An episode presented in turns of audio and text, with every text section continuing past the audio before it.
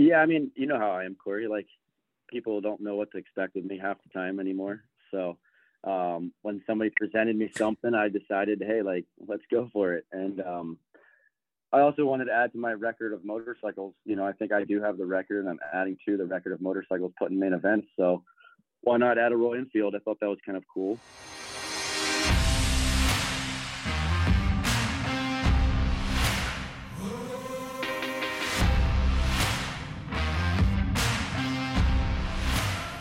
Episode 75, Tank Slapping Podcast. Got a good show in the works this week. There's been a lot of shit talk in the last couple days.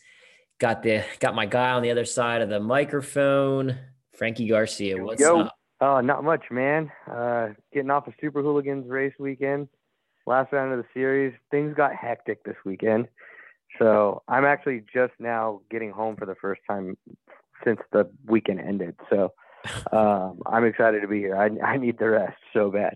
Uh, but uh, Bro, yeah, I saw you wore moto happened gear on the pavement. and went down. Why didn't you wear? It why was, didn't you, dude, it was, a- why? Why didn't a tiny short track, dude. I lit kit, dude. Lit kit. I go, you know, I always got to look good, and then and then we'll we'll go race after that's done. Done. Got the lit kit award, done and dusted. Then we went racing.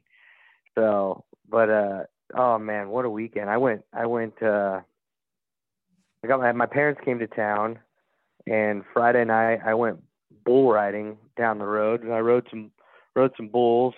Uh, got broke off on that like Friday night, eleven o'clock before a super hooligan race.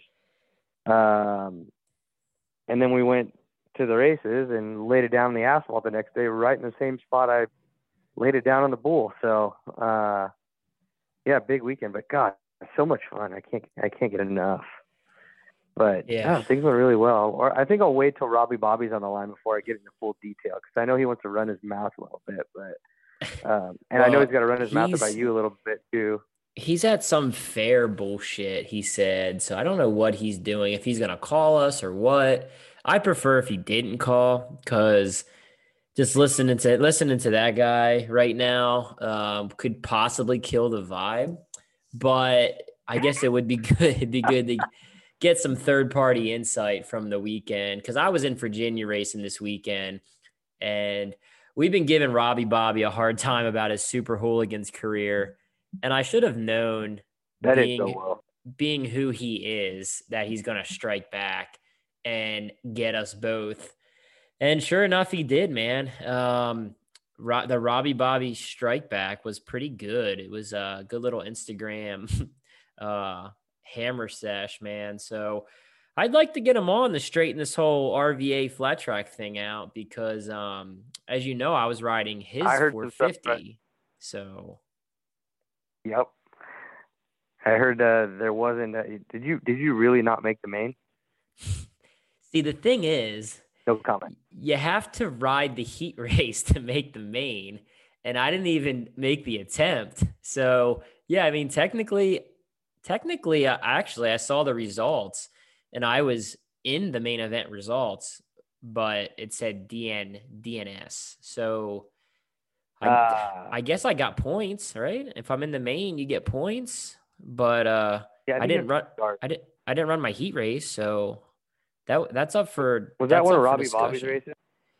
No, it wasn't. He Was scored it. No, he scored it. Mike Hacker and Oh, John okay. Nick, John Nickens put it on. Two former two former national numbers from Virginia put the race on. It, it was a really good event, man. I uh they had one in April. I went down in April. I rode the twin, and um and I won on the twin. And then this time, uh the 450 classes pay pay a lot of money as well. And um like I ride a 450 maybe once or twice a year, but I was like, man, if I'm going down, like I'm gonna try and make as much money as I can.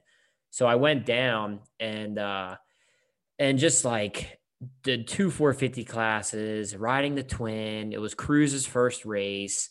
Robbie Bobby gives me his twi- uh, single to ride, which is like, all right, cool, man. Like, thank you. I'll, I'll ride it. Um, but then he doesn't work on it. Like, he just drops it off in my pit. So I'm like, all right, uh, I barely have Oh, tools. So um, it just got to be, it got to be like, it just made it not fun riding all those classes. And my twin- overwhelming. my twin kept breaking. I don't want to make excuses. My arm hurt. my shoes were slippery and shit. I couldn't see straight. Uh, you know, it was one of them excuse nights, man. And I just I parked the single and uh, just rode the rode the big bitch. But uh, it was good. It was fun. We won on the twin, but um, but of course Robbie Bobby's gonna hit. It's his it's his it's his world. We're just living in it. So whatever. Can't win them all. Yeah, I mean, yeah, I mean, he does. You did mention he calls his his his races that he puts on a, a world championship. He's so, not wrong. And to be honest, like yeah. even if I rode the 450, uh, I wouldn't I wouldn't have won. Like I didn't have. I think I was like I rode practice. I was maybe like. Eh, there was a couple sessions where I was like third quickest, like third through sixth. Um, but I was riding hard on a 450 and I just couldn't go any faster. Like uh, my 450, to be fair, it's a 2010, so it's 12 years old, and it's been like a good a good wow. bike for me for like a really long time. But I, I think it's finally reached maybe its expiration point, and uh, I just got I was getting my ass kicked, dude. I, I couldn't get not not getting my ass kicked, but I wasn't in contention to win. And I think they only paid the top three riders. So for me, it was like, eh, yeah, I'm just gonna I'm just gonna ride the twin and help Cruz out. And I helped Hacker a little bit run the race, try and um, I help him a little bit with uh promotion and marketing side of of the event. But uh, no, it was good. I mean, Robbie Bobby talking talking big game, but he didn't. I don't even think he fucking rode more than four laps all weekend. So, um, and you were riding that KTM. Yeah, it was cool. I mean, it was it's a Circle F frame, which I don't know much about, but it's like a Rotax frame that they put a that he put a KTM motor in it. Um, so it it was like a stock KTM motor. It was cool. It was fun to ride, but there's a lot of things. I mean, obviously the setup for me is a lot different than uh, what they had on it, but I just uh-huh. I just didn't feel like working on anything, bro. like it's like the off season. Yeah. I just wanted to kind of drink beer and hang out and um but I'm no, it was, you, it was good, bro. Like, and then uh, um, it's not that far away, so I got home in a decent time. I made a few bucks on the twin, and uh, my little guy had his first race, and he rode awesome. I was how Cruz do? He did great. There was it was only him and one other kid, and then the the kid he didn't show up for the main event. It was just so then it was just Cruz riding by himself, but. He uh so he won. That's a Cruz won. He won. He won his uh, first race, technically race, but he looked really good. Like I was, I don't know what else like he could have did different. I mean, he uh pretty much had the thing had the thing twisted, so it was it was cool to Let see. It was this. surreal. Did Did you have both bikes there, like A bike and the B bike? How'd that work? Just took the flat tracker, or did you ride knobbies? I'm just trying to paint a picture. Uh, I would have brought the knobby bike, but I didn't have enough room in my van. I was gonna toss it in there as a backup bike, uh, A and B action, yeah. but nah, we just went with the uh, we just went with the A bike this week. Uh, I did think about it, and I'm glad I probably didn't go full factory PW for his first race, but uh, especially since he was the only one in his class. Uh, yeah, but it was it was cool, man. Like he came off, I was like, "Holy shit, my kid just had his first race!" Like it was just really cool. Was, crazy. Man. I sat back and I was like, "Man, like this is awesome!" Like my dad would be so stoked right now. Uh, Pretty it, surreal, huh? It was surreal. It was like, golly, man. Even then, I'm kind of glad he rode by himself because the whole lining up thing and pulling off when the checkered flag, you like he just turned four, so it was a lot to take in, but I mean, he crushed it, and he, he had he had a smile on his face every time he came off. So it was it was pretty cool. Perfect. That's awesome, man. I'll get there one day. Yeah, one dude. Day. Kids are great. I mean, most of the time, kids are awesome. So, um, yeah, you have to pop a few out here soon. But uh, our guest, dude, let's let's get, get let's get into that. We mentioned it last week, yeah, but man. we got JL10, Johnny Lewis, coming on the show. It should be should be a hell of a show, man. I go way back with this guy, so it, we got a lot, of, a lot of shit to talk about. Should be good. Yeah, a lot of shit talk to talk about. You know that's gonna happen. yeah, for sure. I got sure. a few bangers. I got a few bangers for him.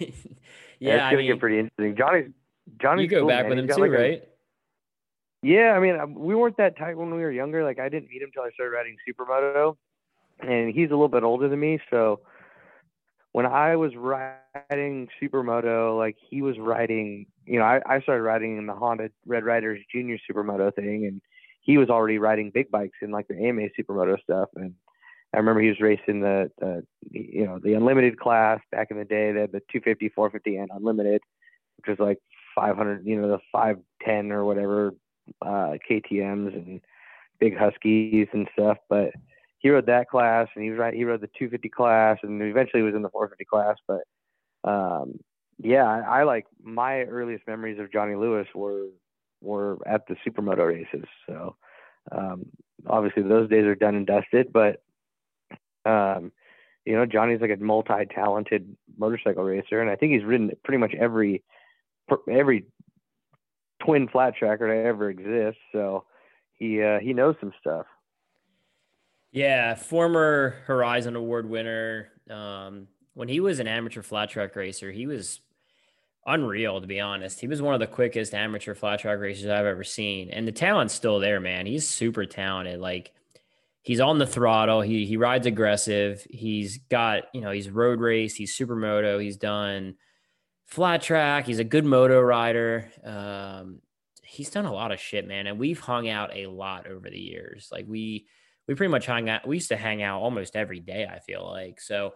Um, so yeah, we go way back. It'll be good to get him on talk about the whole Royal Enfield deal, his season. He's got some projects coming up that we can chat about. His Moto Anatomy riding school.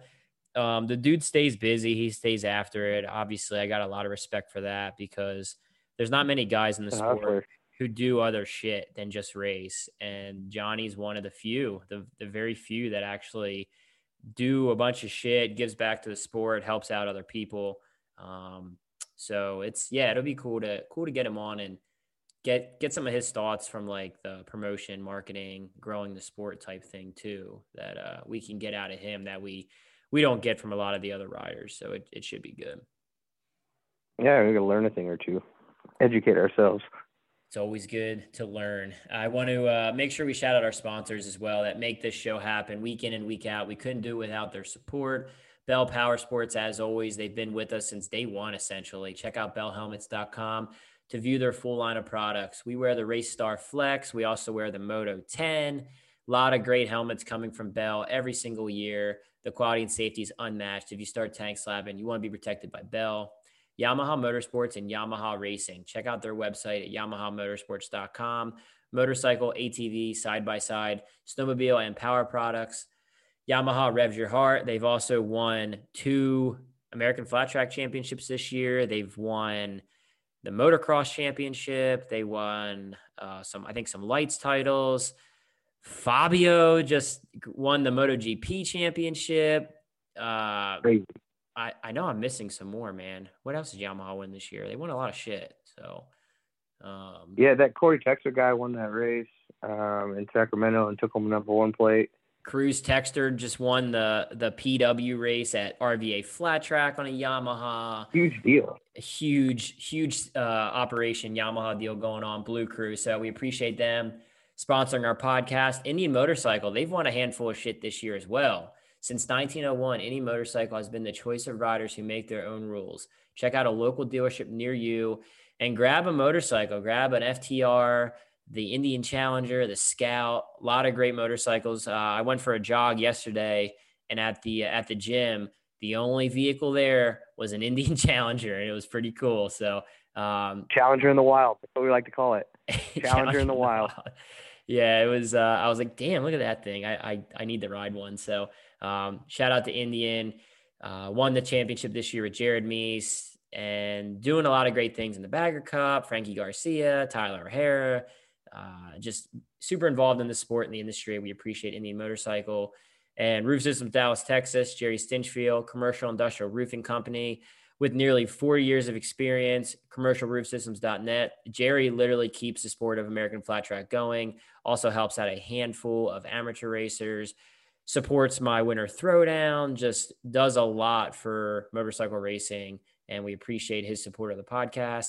And Brandywine Harley Davidson, Hannum's Harley Davidson, Chadds Ford, Pennsylvania.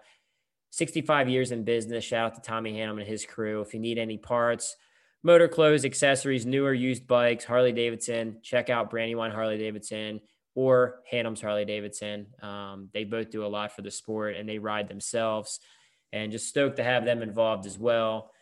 Um, yeah, man, not much else going on, I guess. Um, anything else your way before we call our guest? Uh, any any drama at the at the Moto Beach? Anything good? Any fights? I mean, what? I mean, a, a concrete short track no, on, on hooligan a, bikes. Yeah, the con- concrete, concrete or not concrete, asphalt short track. Oh, uh, asphalt on hooligan bikes. It was pretty cool, man. No, concrete's like asphalt like, short track or concrete shiny, pavement. Yeah, asphalt's like parking lot. Hey Frankie, listen to this. Parking lot, abrasive. Con- Hold on, you ready? Yeah. Little pumpkin beer action, festive. Oh wow, festive. Little October. Uh, any nice. drama though, or no? Not really. I love it.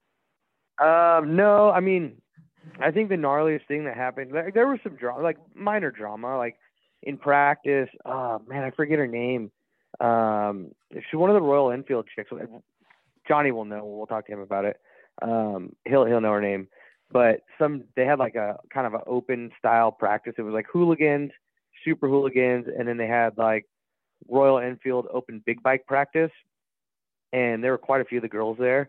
And some dude was riding. I don't even know what it was. It, was like an ATK or like some like vintage weird thing. And and I I was just watching because it, it rained in the morning, so I was trying to see how the how the grip level was before I went out and and so I'm watching this practice and this dude comes out of turn four and, and the bike just locks up and he goes just you know skidding across the front straightaway and when he came to uh, a stop he had like kind of turned sideways so he's sitting you know completely sideways down the front straightaway and this Royal Enfield chick um god I can't it's bugging me that I don't know her name um because I creeped on her Instagram a couple times but uh, she comes out of the corner and like must have not. I mean, it's hectic out there. There's like the tiny little track with big bikes, and she must have not been looking ahead. And she just comes out of the corner and just t-bones this dude.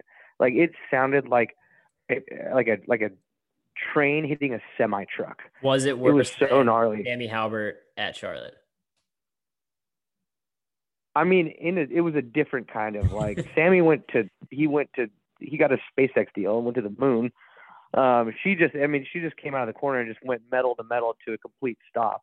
Uh, but what was gnarly was she like dislocated slash broke her wrist, and the thing was a full S. Like yeah. her arm looked like a snake where it shouldn't have. It was pretty aggressive, dude. The pictures are on, they're online. It's insane. I'm good. But that I'm, happened. Yeah. That happened, and then um, I had to get I had to beat AJ Patrick, you know, to to get third in the series, and uh, and I ended up laying it down in in the heat race off the start, and and uh, I had to ride the B main and win the B main just to make the A main, which put me on the back row, and I just there was seven or eight restarts in the. So how does it work, man? You got a you got a B main, and then if you get top two or win the B main, then you go to the A main. So the win. B main's like essentially yeah, you, like a semi or what? LCQ. It's like an LCQ. But they call it the B yeah, main. It gives, yeah, we call it the hooligan. The, it's a super hooligan B main, and uh, and you got to go. You know, they used to have those back in the day, like when my dad raced like Gene Romero's races back in the day. They had a B main, and the winner of the B main went to the A main, and that was your that was your last chance in it. Yeah. So um, so I I go out there and I'm all nervous because it's a small little short track. So guys that usually aren't that fast like can go fast enough, and then you can't get around them. And you know it's tough. So if you don't get a good start, it's scary. And I was like, man, I'm already laid it down. Like I just made so much more work for myself. But I ended up, I went out there and I did it. I put it together, won the B main, and went went to the A main. But I'm starting in the back, and AJ, the guy who has got to beat, is third spot on the front row, and and uh, they red flagged the first start because it was a first turn crash, and the second second start in the main. Um, and meanwhile, it's it's on pole Scooter Vernon who's who's leading the points. Second was Andy who was second in points, and then third was AJ Kirkpatrick, who was fourth in points, and then meanwhile me who's in third, I'm on the I'm on the third row. So second start, I was like third row inside. I get in there and like smash a couple dudes. There's like some drama on the outside, and I come out of turn one in like fourth or fifth. And I'm like, okay, like here we go. Well, Andy DiBrino went down, so he they red flag it. He's got to start behind me at this point in the penalty box because he caused a red flag. So what did you end and, up? Uh, after about eight restarts, I was over it, and uh, and it was just, dude, I was behind sketchy dudes, and I was just, it was gnarly, dude, and and I ended up 12th. I just, it just got to a point where I was just like, this is insane. Like somebody's gonna. Well, you won the B main, so I mean. Hey, a win's a win, dude. I'll take a it. win's a win, right? I mean, a win's a win. Robbie was talking shit that we didn't do good this weekend. We both won something. Like, I mean, you won on a twin. Yeah. I won on a twin. It's it's a win-win, baby. It's a win-win. It's a win-win. So, anyways, Scooter Vernon ended up winning the thing. He won the championship. Um, and then uh, Andy ended up second. And then in the championship, AJ ended up third. And then Scott Baker snuck past me in the points, and he got fifth, and I or fourth, and I got fifth. But uh, huh. I'll tell you one thing: I had the most fun. Yeah. Well, then you you won another. You won something else. Most fun. I won something else. Love it. Yeah, I was. I was the first one at the bar afterwards. you won another. Won that. Oh, dude, I'm just racking them in. Yeah. Well, but, our uh, first uh, guy. well, our, we got Johnny on the line. Let's uh let's bring him on and talk to him. A lot to talk about, but uh I don't know. We'll get into it. JL10, what's up, man? How are you? I mean, we could start by talking about you know the vest that you know that he rocks. You know that hooligan. I mean, it's it's pretty it's pretty sporty out there in that hooligan race. What cut. Frankie wearing his, his vest. You know, he looks pretty fresh. He won that too. So he won, you know, best dressed. So take Team Frankie. I'll take it. I don't know what the vest deal is, man. That's like a California thing. All you guys in your bull riding vests, like you don't really see that outside. No, I I had like a biker oh, vest on, like a cut, like a full cut. Bike. Yeah. Oh, holy good. shit. Okay. I'm just, just out living this California life with these guys, you know, for for the next uh I don't know, I've been I think I'm gonna be out here like 12 days and kind of just taking in this California SoCal life and not enjoying the traffic and trying to have some meetings and I'm doing some stuff with Royal Enfield right now. Wait, where are you? Are you near me right now? I am in Ocean Side. Oh, you're like 30 minutes away from me. I had no idea. Yeah, yeah. I'm, I was in Vegas last night, and then yeah, Newport, and obviously Huntington Beach for the Rolling Sands, you know, Moto Beach Classic, and yeah, we're we're at Moto Dofo Thursday for a Royal Enfield event. So it's just uh, you know, all kinds of SoCal travel life. You know, it's nice. I enjoy it, but then I'm excited to leave already. That's crazy, man. I barely even saw you this weekend. I like I saw you there, like, hey, what's up? And then I that's all. That was it. Yeah, I you know I witnessed you know your little your little uh, low side. You know, I was like, hope you didn't have a you know a little rash on your butt because you're wearing moto gear on pavement. But um, I saw that, and then uh, I got I got the short end of the stick, and I was the one that had to to uh, monitor the the vendor, you know, the semi, and watch everything underneath there most of the time because there was all the girls were racing. So that was my uh, that was my job duty. Wasn't that a racer this weekend. Yeah, that makes yeah. a lot of sense. Hey, we were talking about it before you came on who's the girl? I don't even I don't know if you saw it. The the Royal Enfield girl, I forget her name, that crashed in practice and just destroyed her wrist. Uh, Jillian, yeah, she uh, she's the one that like you know pretty much kind of won like you know if there was a point system, you know, she, I think she would have won like the points this year with like all the girls. So she's she's wicked fast and just I I saw a video. It looks like some dude was just stopped on the front straightaway and she oh. just plastered him and and uh, destroyed her wrist. It was like mine. I did that when I was like 16 down in Daytona, and I shot the I shot the wrist out of the skin, and it was like all backed up like that. It was it was not not a pleasant one to to see. Yeah, no, I did. Uh, I did a similar deal at Trailway when I broke my wrist in 2010. He said it looked like an S, and I was like, man, I'm having a I'm having PTSD right now, like from when I when I broke mine. But yeah, he was trying he was trying to think of who it was. But um, yeah, well let's yeah. let's talk about man, it's like I said, there's a lot to talk about. I want to talk about your season a little bit. I want to talk about the Royal Enfield um, since we're on that topic right now. Um, you came into it last year, and obviously, big task, big order coming in with a bike, um, an unproven motorcycle, and you had some decent results, but it was obvious the bike was quite a bit underpowered. And then you come into it this year, and you guys made a lot of strides with the motorcycle. I think somewhere I heard you or somebody say the bike makes close to like 90 horsepower now, which is it's kind of incredible actually for uh for that that big that big thing. So um talk about the progress with that bike and what even like prompted you to do that project? Um because it it's kind of it's just like it was, I don't know it's crazy. Like it's just cool. It's a cool project that many people probably didn't expect.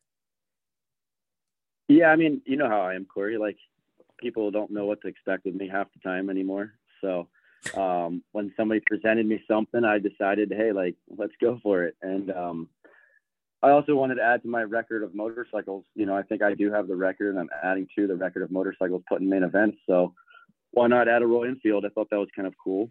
Um, but also is when they came to me, they they approached me with multiple things, and it was it was the school side of things. Uh, hey, you know, we see you do a school, we want to do we have this idea of doing the slide school, which you know, which I'm doing now for them, and uh, we're utilizing the FT four, you know, 411s, which are the Himalayans. They're only, you know, 400 cc bikes, but they're heavy. They're like little mini hooligan bikes, but you know, um, they came to me with that project, and then they're like, hey, we want you to travel internationally and do some stuff with this. And then there's like this girl project where you're gonna be training some girls, um, you know, and, and helping them build bikes and then they're like, hey, we got this race bike that we built, and they showed me a picture of it, and I'm like, yeah, it's cool, you know, like for like display. And like that first conversation, I picked out like probably about 25 things that like immediately saw wrong, and they're like, oh, um, yeah, do you do you want to fly over to England and look at this thing and, and ride it around and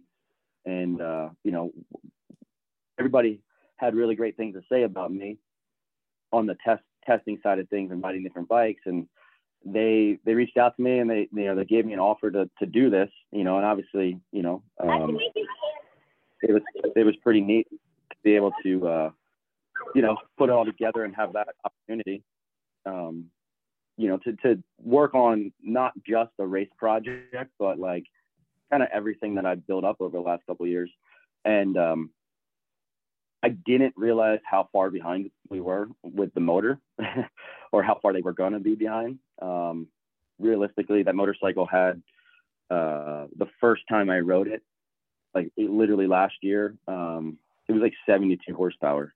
Um, so we're, we were pretty far down. Um, and then all the, you know, all the changes and stuff, but I don't know. I was kind of up for that journey and, you know, it's uh, part of my career. Like kind of utilizing all the stuff, you know, all the times of us being kids and riding random stuff and, you know, trying different motorcycles and, you know, uh, you know, just trying to take that experience and, and, and run with it. And it ended up being a really neat opportunity for me. And it's, it's still, you know, to this day, it's like every, every week it's something new. And yeah, we got the motorcycle going faster and, uh, you know, the changes have been pretty impressive. Like even myself am, am impressed with, uh, you know, what we've been able to do with the motorcycle. And even from March to now, you know, what we've been able to do. Um, the first race in Volusia, we were still only about 80, 81 horsepower. So, you know, that other nine horsepower through the middle of the season, um, you know, and that's, you know, rough idea on horsepower. I mean, that's what we think we're at.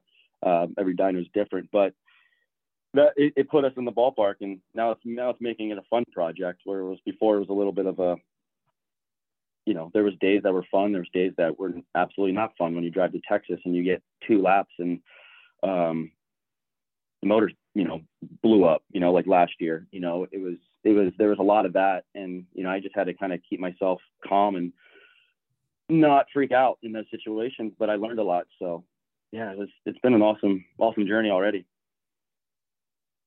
Johnny, you, uh, you and I talked a little bit in Charlotte uh, about the bike and the progress that's that's been made on it. It's it's come a long way in a pretty short amount of time. Um, obviously with the engine and I, I I think you were telling me something about the frame. You guys made like a big change to the frame and and to get you know get the chassis to to flex in the right spots and things like that.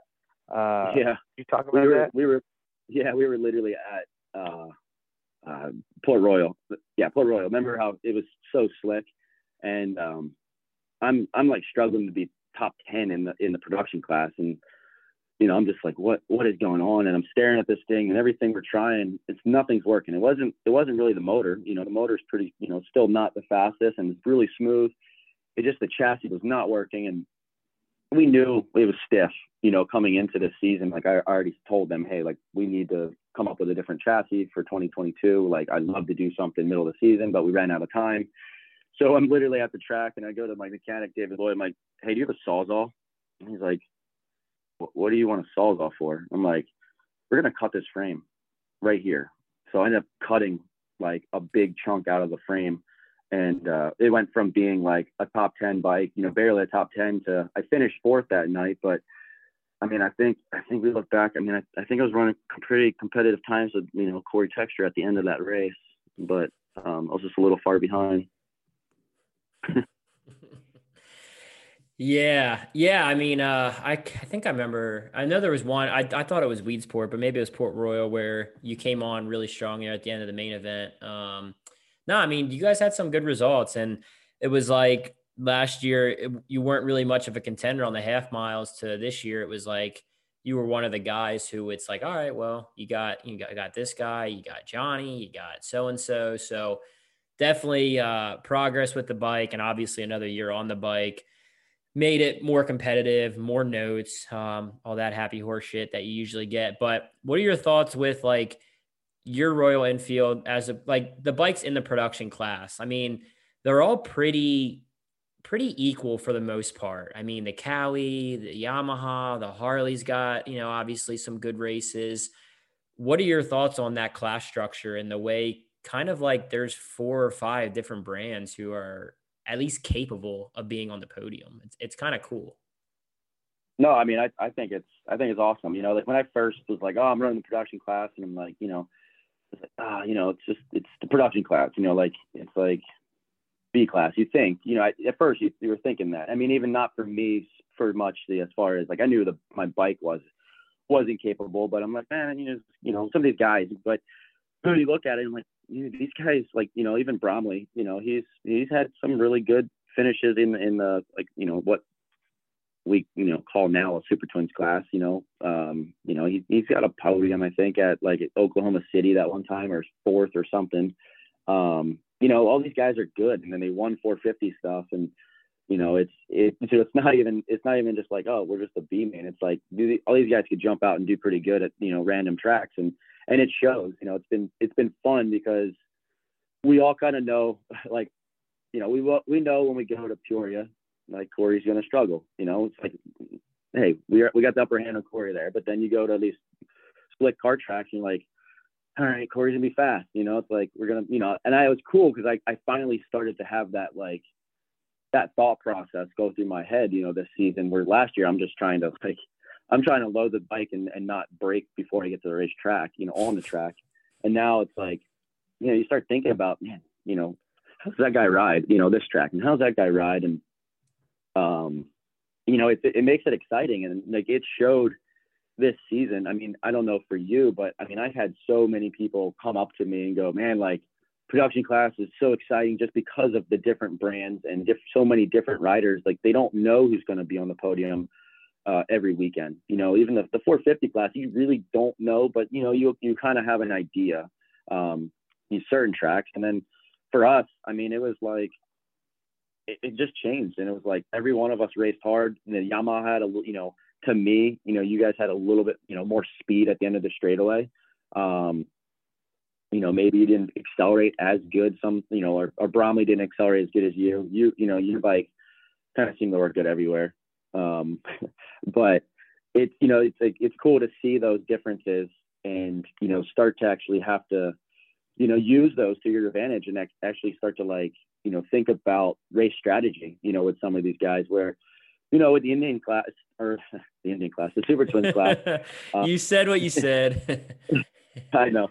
Um, you know, it's it's you know, hey, all right, TT, JD is going to be fast, you know, and and obviously Charlotte, it was awesome to see JD up there on the Yamaha, but you know, it, it comes down to like, hey, you know, you know, the riders are going to ride good and, and this and that, but it's cool to see different bikes work differently, you know, like you know, I was one of those guys. I mean, like I said, I I, I don't remember what the, the number of motorcycles is that I put in main events now, but I rode a lot of different bikes. And like, yeah, sometimes like when I rode a KTM 990 on the Mega Mile, I had five more horse, five more mile an hour down the straightaway than everybody. But the thing wanted to kill me through the center of the corner. So I used that to my advantage. Like I knew I was five mile an hour faster than everybody. So you know, I could utilize that and, and kind of have some strategy. And then I was like, okay, cool. Like, let's try to figure something else out to the corner just to survive this. And, um, I know that that kind of makes it fun. You know, it is fun when everybody's riding the same thing, but then it gets it gets kind of you know like we've all kind of watched it. It kind of got stagnant a little bit. You know, everybody's kind of find their groove and their pace in like the Super Twins class, and it's kind of the same thing. You know, week in week out. You know, there's a couple you know fourth, fifth, six place changes, but after that, it's it's pretty much the same every weekend. You know, the same guys, and um, I don't know. It's just that's exciting. So I'm I'm open. You know, like our goal for Enfield is, um, you know, I'm racing again next year, doing it again, but we're we're planning to have another bike and you know another rider and and have another one out there. So it's not just Johnny Lewis on one of these things; it's other people, and we bring in you know um, a rider that maybe is better at certain tracks and it's you know it's it, it just kind of it'll make racing exciting. So you know, I, I think we're all on the kind of same page right now. We don't know what the rules are going to be for for next year, um, unless you guys talked about it and I missed it. Um, but you know, we, you know, I'm hoping they keep the production class around, you know, for for a while and and allow us to maybe catch up and do things, you know, like I still have so much stuff I want to do to this motorcycle. It just literally comes down to time. Um, you know, like I'm changing chassis and I'm doing stuff this winter that, you know, hopefully we make it a much better motorcycle. I learned a lot this year and, and, you know, gets closer to, you know, Corey Texter on his Yamaha, you know, championship winning Yamaha. And, um, you know, the, the Harleys at certain tracks, you know, and I'm excited to hopefully get to some miles. You know, I haven't been to a mile, it seems like forever. And, um, you know, just to be able to get out there and, you know, if we can get top fives, you know, in a mile, and be consistent. You know, it, it's just going to make racing exciting again for me and, um, you know, and people behind the brand. It's like, it's, it's neat to see, um, you know, brands out there and the people behind the brands. And like, you know, for me, it's all new people that really never seen racing that are actually my fans now. They're like, oh, I don't know Royal Enfield. I've never seen any racing before, but you know, now I'm your fan. It's, it's cool to see that kind of stuff. So I hope it's I hope we continue with that and you know have some some good battles where it's you know it's consistently changing. You know, so I, I'm excited to see what happens for 2022 for for all of us.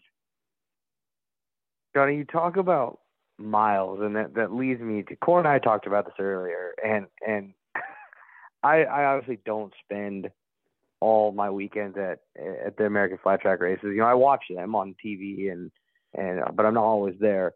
But I like if if somebody asked me because you, you mentioned you don't ride, you haven't ridden a mile in a long time, and if somebody were to ask me why Johnny Lewis doesn't ride miles, um, you know what my answer would be? It, it is. I just think he's he's like super vegan and refuses to wear like real leather suit, and and that's why he doesn't ride miles because they won't let him wear a Kevlar suit on a mile. I literally thought that yeah, was why. I mean, it was it was kind of that point like a couple years ago, and I was just fighting with the AFT guys just to just to piss them off about something. You know, it's like they were there was not enough stuff to piss them off about. So I was like, hey, you know, Kevlar's more you know stronger than leather. You know, I sent Chris Carr a 18 page you know uh, document. You know how Kevlar's used for for for guns. you know, get shot and stuff, and he's like, Johnny, just stop. but no, seriously, it's uh, um, you know, I wear leather this year, so you know, we're we're we're back, you know, half to obey by the rules. Um, but you know, the you know, for me, the reason why we didn't ride the miles is just, um, you know, kind of like Frankie, just you know, we have a little too much, you know, food and alcohol sometimes, you know, and just we have to get back on that training regimen. No, I'm just kidding, Frankie. But I it's mean, uh I, hey, I'll have the most fun. You guys can race. hey, I, I I was tracking you guys down to Charlotte and see what was up after the last race, and, and then you guys left me. But um, but uh, but no, it's like you know, for me, we just we didn't have the speed yet. So, and we were breaking parts every week, almost every weekend. We were breaking something in the motor. Um, we were breaking rocker arms. Um, you know, it's it's whatever. We were breaking rocker arms almost every every race I raced this year. I broke a rocker arm, except for Lima, and it was the only race the bike actually had the same power throughout the whole main event. You know, Peoria we broke two. So I mean, that thing had probably about 70 horsepower at the end of that main event. But we finally got some made um, uh, by a guy. I mean, Corey will know him, uh, Scott Saunders in uh, in Maryland. Mm-hmm. He's actually a, uh, has a big machining company, and he we wouldn't have had those uh, rocker arms for Charlotte because you know he wasn't able to get them done in time for Friday. But because it rained, the dude drive drove all the way from Maryland uh, overnight brought me rocker arms. We put them in that morning and we went and tested a new part in the bike and they lasted. And like, that's the kind of stuff we did all season.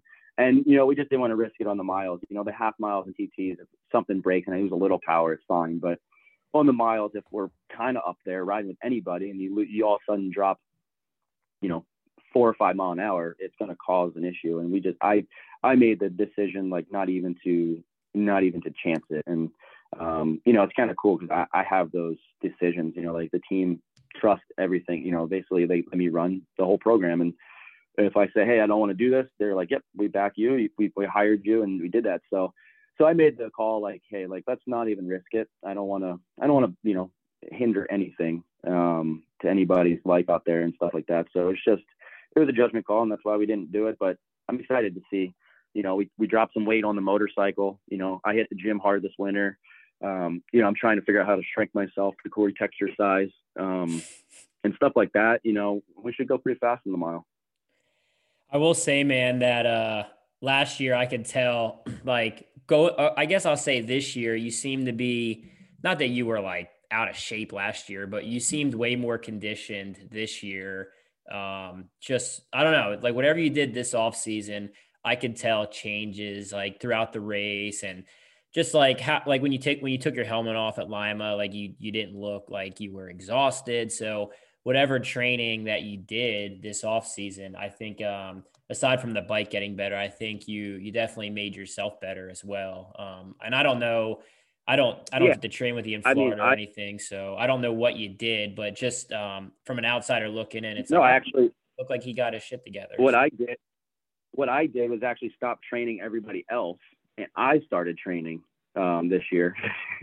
Usually it's like I'm training everybody else, and I like I you know don't I don't you know I'm, I'm it's from amateurs to whoever, and I don't I just don't I wasn't like literally two years ago or last season because I was also developing the bike and doing stuff. I I literally didn't do anything because I was literally so hands on with with the project that I didn't get a chance to even think about you know going for a run. You know this year I mean I ran like before Daytona, I actually ran a marathon. Just I put headphones in and went for a run and didn't plan to do it, and I did it. And like it was definitely a difference for me this year. But also like you know, and you, you, you we all go through it. Like I'm I love riding motorcycles again. Like I've went through times where I'm like, ah, it just worked. You know, like even when it even when before Royal Enfield, like you know, it was such a struggle, sponsorships, doing all this kind of stuff, and now like I'm in a pretty cool opportunity, you know, like running a race team and and getting a salary and and and and pretty pretty you know motivated with other projects and stuff. And um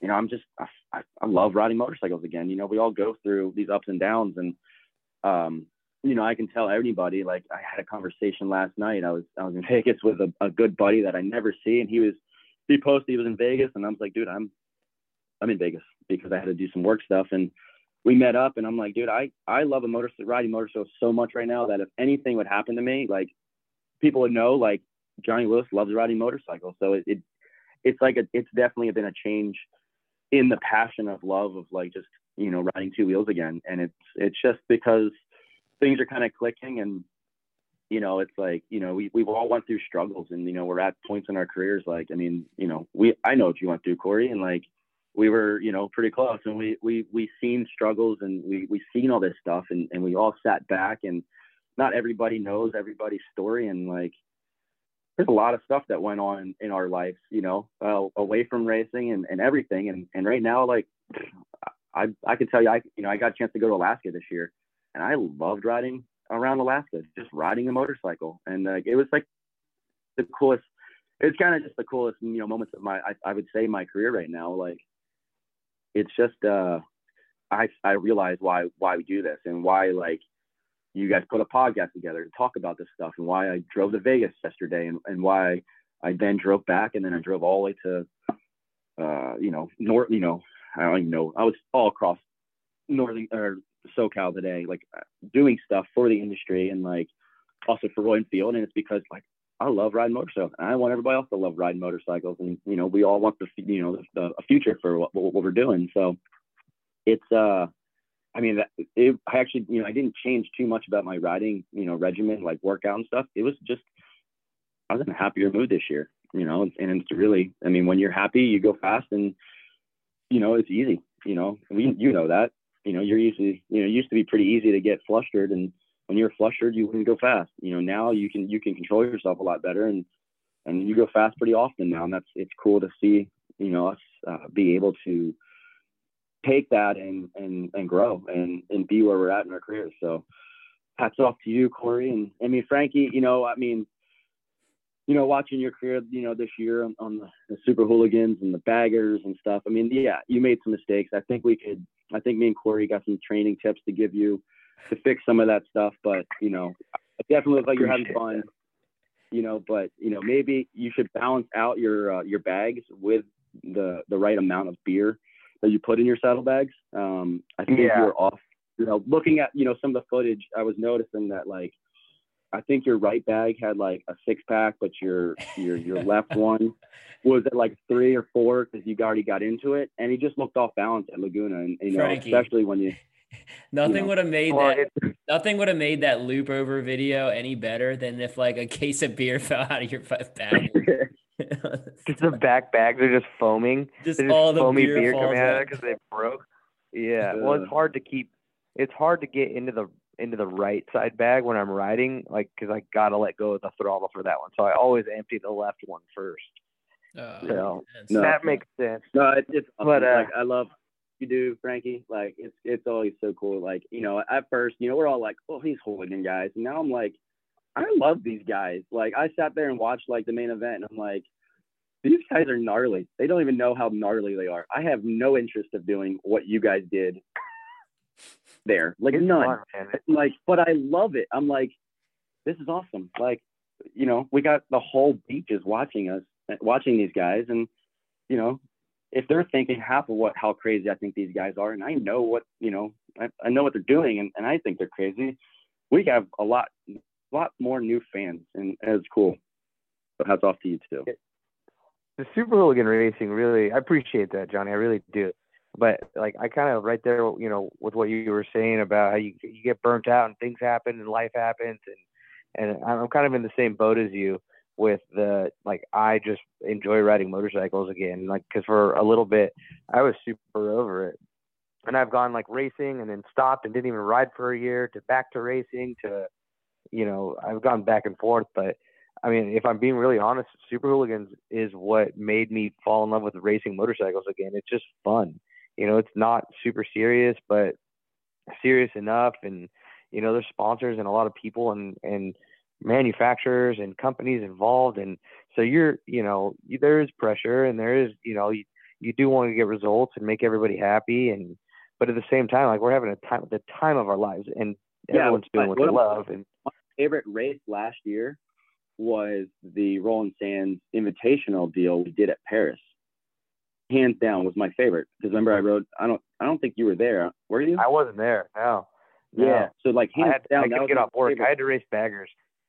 Yeah. So like it was hands down my favorite event. You know, it was obviously a small deal because of COVID and everything, but but you know I got a chance. I rode the AFT like you know uh, Steve Morehead track like uh, track bike um, you know, that's you know relatively you know just has 19 inch wheels, and, you know, some front a front end, some shocks, and at a big bore kit.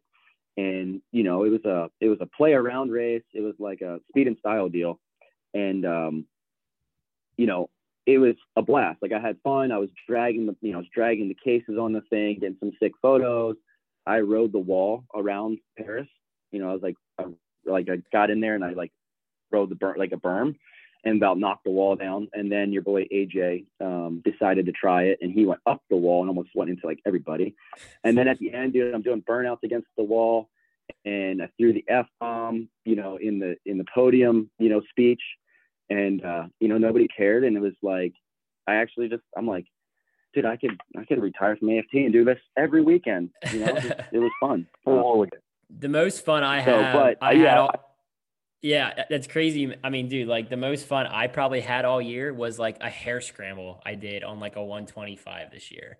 It was like, I don't know, like I left and I felt more satisfied racing like in the woods. Nobody like knew I was even there. And it was like the most fun I had. So um it's just crazy. It's just crazy what what like when you simplify the fact of just riding a dirt bike and ha- and what it does to you as like uh like finding your love just for riding um it's hard for people to to find that like it's uh it's actually really it was really cool to hear you talk about that man like it's um it's uh because yeah, I, you know, I, have noticed I'm, we haven't hung out much but you know I'm I'm, I'm getting pretty deep you know and I, I really think that we should you know, we maybe should we rekindle this relationship I, I really think this this podcast might do it and um, I'm just kidding, but maybe.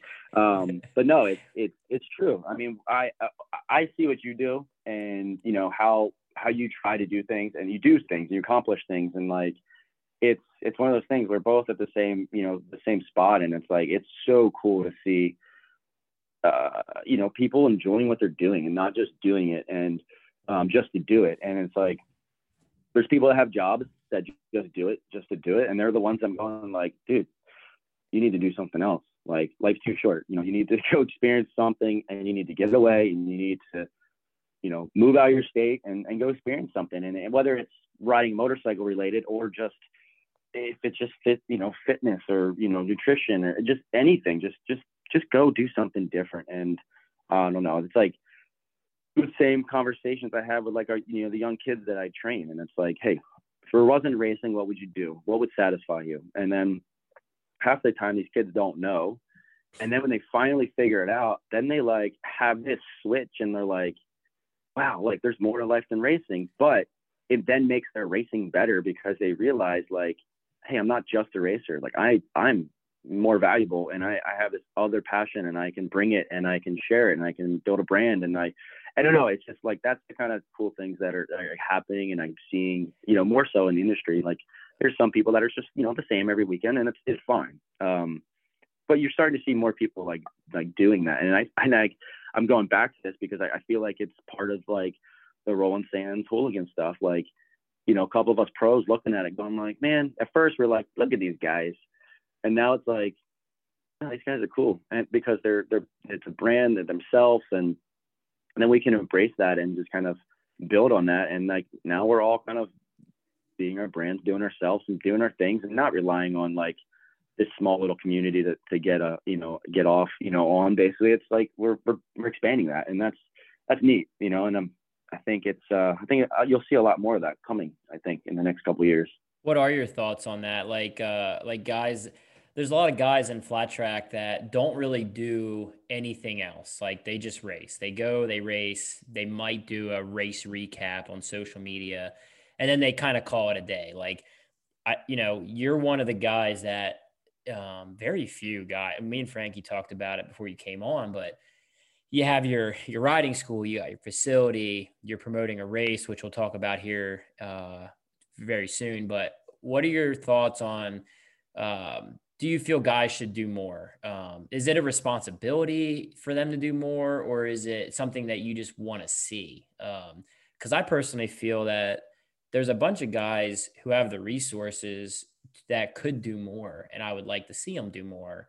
Um, but for whatever reason, it, well, if, if it's a comfort thing or it's just they don't have time, um, they just don't really do more than just race. Yeah, it's I mean it's it's one of those deals where I look at it and go like I mean I want to do more. Like I I whip out my phone all the time and I like flip it around the you know camera mode and I record stuff and I'm like I start judging myself and I'm like I still do it like to this day. And I'm like ah, dude just post it. And then I don't post it. And then I'm like dude just post it. You know like I have these battles with myself and you know I know it's tough, you know, to do it. Not everybody can just get out there and talk and share stuff. Some people don't want to share stuff. Somebody, some people want to be private. Like this world is, you know, a lot of people know a lot about everybody, and it's it's one of those things where, hey, yeah, you can keep it private, keep it mystery, and like, you know, if that satisfies you, I always say like, if you're complaining though that you don't get anything, but you don't do anything, then like just just stop. You know, like it's one of those things. Like just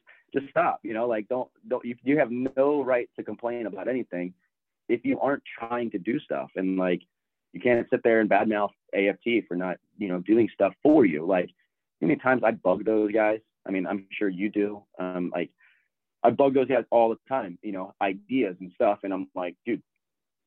For all of us, this would make all of us better. Or hey, for me, like you know, I'm selfish sometimes. I'm like, hey, for me, this would make it better for me. Um, but you know, for me, I look at everything because, like, you know, like with what I'm doing, I'm, I'm trying to connect the dots. And same thing with you, and that's that's why I was like, Corey, we should we should talk about you know our races because like we're both kind of doing the same thing. Um, you know, because we both want to see the sport grow, but you know, it's like if you know, I'm trying to connect the dots and bring things around. But if if you're a racer and you're just you're just you know racing and then you're complaining that you're you know and i'm not even thinking about it but i'm just thinking of like scenarios whether it's road racing or motocross whatever but and you're you're not getting what you want. I mean like i didn't get this ride. I didn't get this opportunity. I you know in ways i made it. You know it's the same thing with you. Like you made it. Like you have to put the work in. You have to go out of your comfort zone. And you know i know as soon as i do live videos everything that I'm thinking, I'm like, dude, my hair looks like a mess. I'm turning, I'm getting grays. Like, you know, I, I judge myself on that. You know, I'm like, man, I'm 32 and I have a lot of gray. You know, so I don't post that video that day. I'm like, dude, what are you thinking? And then like none of that stuff matters. You know, it's like I, I joke about, you know, but it's like one of those things, like that stuff, like, and, and I'm, it, it could be a whole other different topics, but it's like none of that stuff matters. It's like when I post like the video stuff or I, I do anything, that's when I get the most like you know, comments, you know, the most responses out of people, the most calls back, you know, uh, the sign up search showing up for races or schools, you know, it's like people see your personality and it's like, it's not a mystery, you know, it's like, um, you know, people don't want to, you know, the society, ha- everybody has to know everything to do anything anymore. Like they can't walk, they can't be like Frankie wearing a vest and just walk into a bar and be like, Hey, I'm, I'm here. Everybody's like, I need to know who's in the bar and you know what's being said and what's going on and like what are these things? And it's like dude no just be yourself do your thing and like opportunities are going to come. And that's that's like what I've I've seen out of the, you know that. And that's where I do get frustrated with people only when they complain you know? If, if they if they try and they're trying like half the time like I'm usually the person that if they don't have likes they're not getting stuff or I, I reach out and I'm like hey like and I don't I don't do this too often, but it's like if I see it and somebody's really trying, I'm like, dude, like, congrats. Like even if you're super corny about it and cheesy, I'm like, dude, like you're trying. Like I give you props. Like I can't be that corny and cheesy. You know, like you know if I'm talking to somebody and I'm like, I can't I can't do. I want to. I want to be able to do that, but I can't sometimes. And uh, Are you talking you know, about Jared right now? Uh, no, no, not not Jared Mees. No. I, no, I've never complimented him on his uh, you know, we all love Jared, and he's he's he's the probably you know the most successful you know road race uh, flat trackers in a very very long time. Um, so you can't you can't bust on him. You know, he does his thing. I, you know, uh, but you know, there's there's you know stuff like that. He's getting his job done. You know, no matter what, no matter what Frankie bust on him for being cheesy, he's doing it. And guess what, Jared? He don't care. He just knows that check is coming, and he's happy. And he's he's doing his thing. And and you know that's that you got to find what makes you happy. Sometimes it's about money. Sometimes it's about you know uh, satisfaction of how many people like your stuff. And and then to me you know and, and you guys probably went through the same thing. It's like sometimes it's nobody comments. It's that one person that messages you and they're like hey this really resonated with what you said. You know because i know people you know i've gone through stuff in the last couple years and I'll post some, you know, quotes and, you know, some stuff. And I'm like, you know what, at that moment, I needed that. And I don't care. And then, but guess what? There's one other person out there that needed that. And that's what's kind of neat. And like, I'm finding that more and more in my life that um, it's about that one person and connecting. And hey, if there's guys not doing social media, but they're connecting with one person and helping one person, that's enough for them. So it's like, it's so tough to kind of find that balance. But, um, you know, sometimes that doesn't pay the bills. So you have to, you see, Johnny, I was always uh I was always second on the texter totem pole. It was always Shayna and then me, and now I'm I'm third. Now I'm third on the t- texter totem pole. It's it's Shayna and Cruz and then me. So uh, I kind of I mean take what I can get. Yeah, but no, it's you know it's it's what people think too. I mean, I mean, I watch Cruz's stuff because it's you know because it, it's it's cool. But then also I watch your stuff and I'm like, yeah, Corey's doing a good job you know, so it's it's uh it's you know it, it's tough, you know, in that in that thing about you know talking about people branding themselves and doing stuff and um you know for for one of them all, you know, just do your thing. You know, if if you want more, go do it. Yeah, I mean it's pretty much the only way it happens. Uh, a lot of insight there. That was cool, man. We got deep. I love it. That's uh a lot of information. It's really good, and yeah, I like when when people get deep. A lot of people are really just you know stay above ground on this when we when we ask them questions, and it's well, really I haven't cool talked, when, when, talked to Corey in about like twelve years. Talk to like, you, come on. Broke up. Every time you do, we were just we in Charlotte up. two weeks ago. We, we were best friends, and then you know we broke up. You know our bromance was done. You know. You know what happened? you know what I think. You know what I think happened? And I'm just going based off what I hear around the pits and stuff. But dude, I heard you like to ride a little dirty and chop front wheels. I heard you get aggressive. Um, no, that wasn't it. I mean, I, no, not not not not Corey. I just heard, you know, from a couple people like, oh, Johnny's back. He's on that Royal Enfield, and he just gets in there and he just gets aggressive and he's chopping people's front wheels off. I've heard it a couple times. Do you think you're aggressive rider? Johnny don't do that on the Royal Enfield. Johnny used to do that before. He used to do that. Johnny, not anymore though. Yeah. yeah. I mean, when it comes to when it comes to JL10, you just got to know that I know how Johnny races. Like I know Johnny's gonna. If I leave the inside open, Johnny's gonna take it. So when Johnny takes it, it's like, all right, well, I I expected that. So it's kind of like very, I'm very calculated rider, and I know every square inch, and you know I know you know, like Volusia, I, I still laugh at Volusia, the first race of the year. I went in there, I think I yelled, and Corey, like, almost turned completely right going in turn one and went up to the air fence and let everybody by. And, you know, let everybody go back. But I, I think I went in there and I, did you hear me yell? I'm pretty sure I, I yelled that. Time. I didn't hear you yell. I just saw, I just saw your, I saw somebody's front wheel and I was like, well, I'm either going to get slammed into or I'm going to I'm going to give him a gap. So I just I just gave him the old gap, and then I gave him yeah, way you, too much. You gave a little too much. Yeah. Yeah. Yeah, that one was a tough one, man. Because then I was, I think I was like third row in the main event, and I was like, God damn it. So, yeah. uh, sorry, gosh damn it.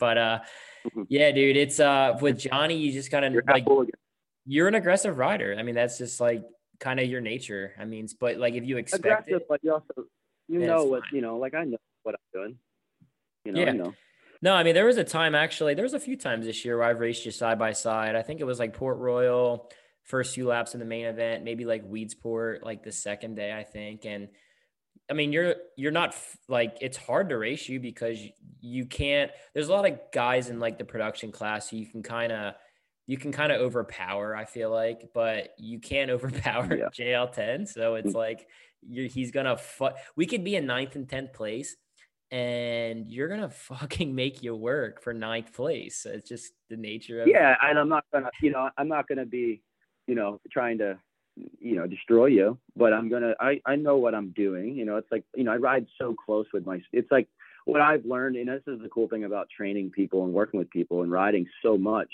um i've learned to ride so close to people like I don't realize people don't ride that close to each other. You know, I'm I'm literally doing schools and I'm like, you know, picking people's elbows up with my, you know, out, you know, with my hand because their elbows are dropped, and I'm I'm riding by them and I'm picking their elbow up or I'm tapping on them on their leg to get them to push their knee into the, you know, the tank more or um, smacking their ass to get them to move up forward on the bike, or I'm just riding so close. I'm, you know, putting my back tire and riding the whole lap of my, you know, my front tire in their back tire. And, and I don't, it's like, I don't realize people don't do that all the time. And that's just like, remember I used to, I mean, we're going back, you know, way back now, but remember when we would ride at your house and I'd do the same stuff to you I and you'd it. freak out and I would, Shayna wouldn't. I could knock Shayna down.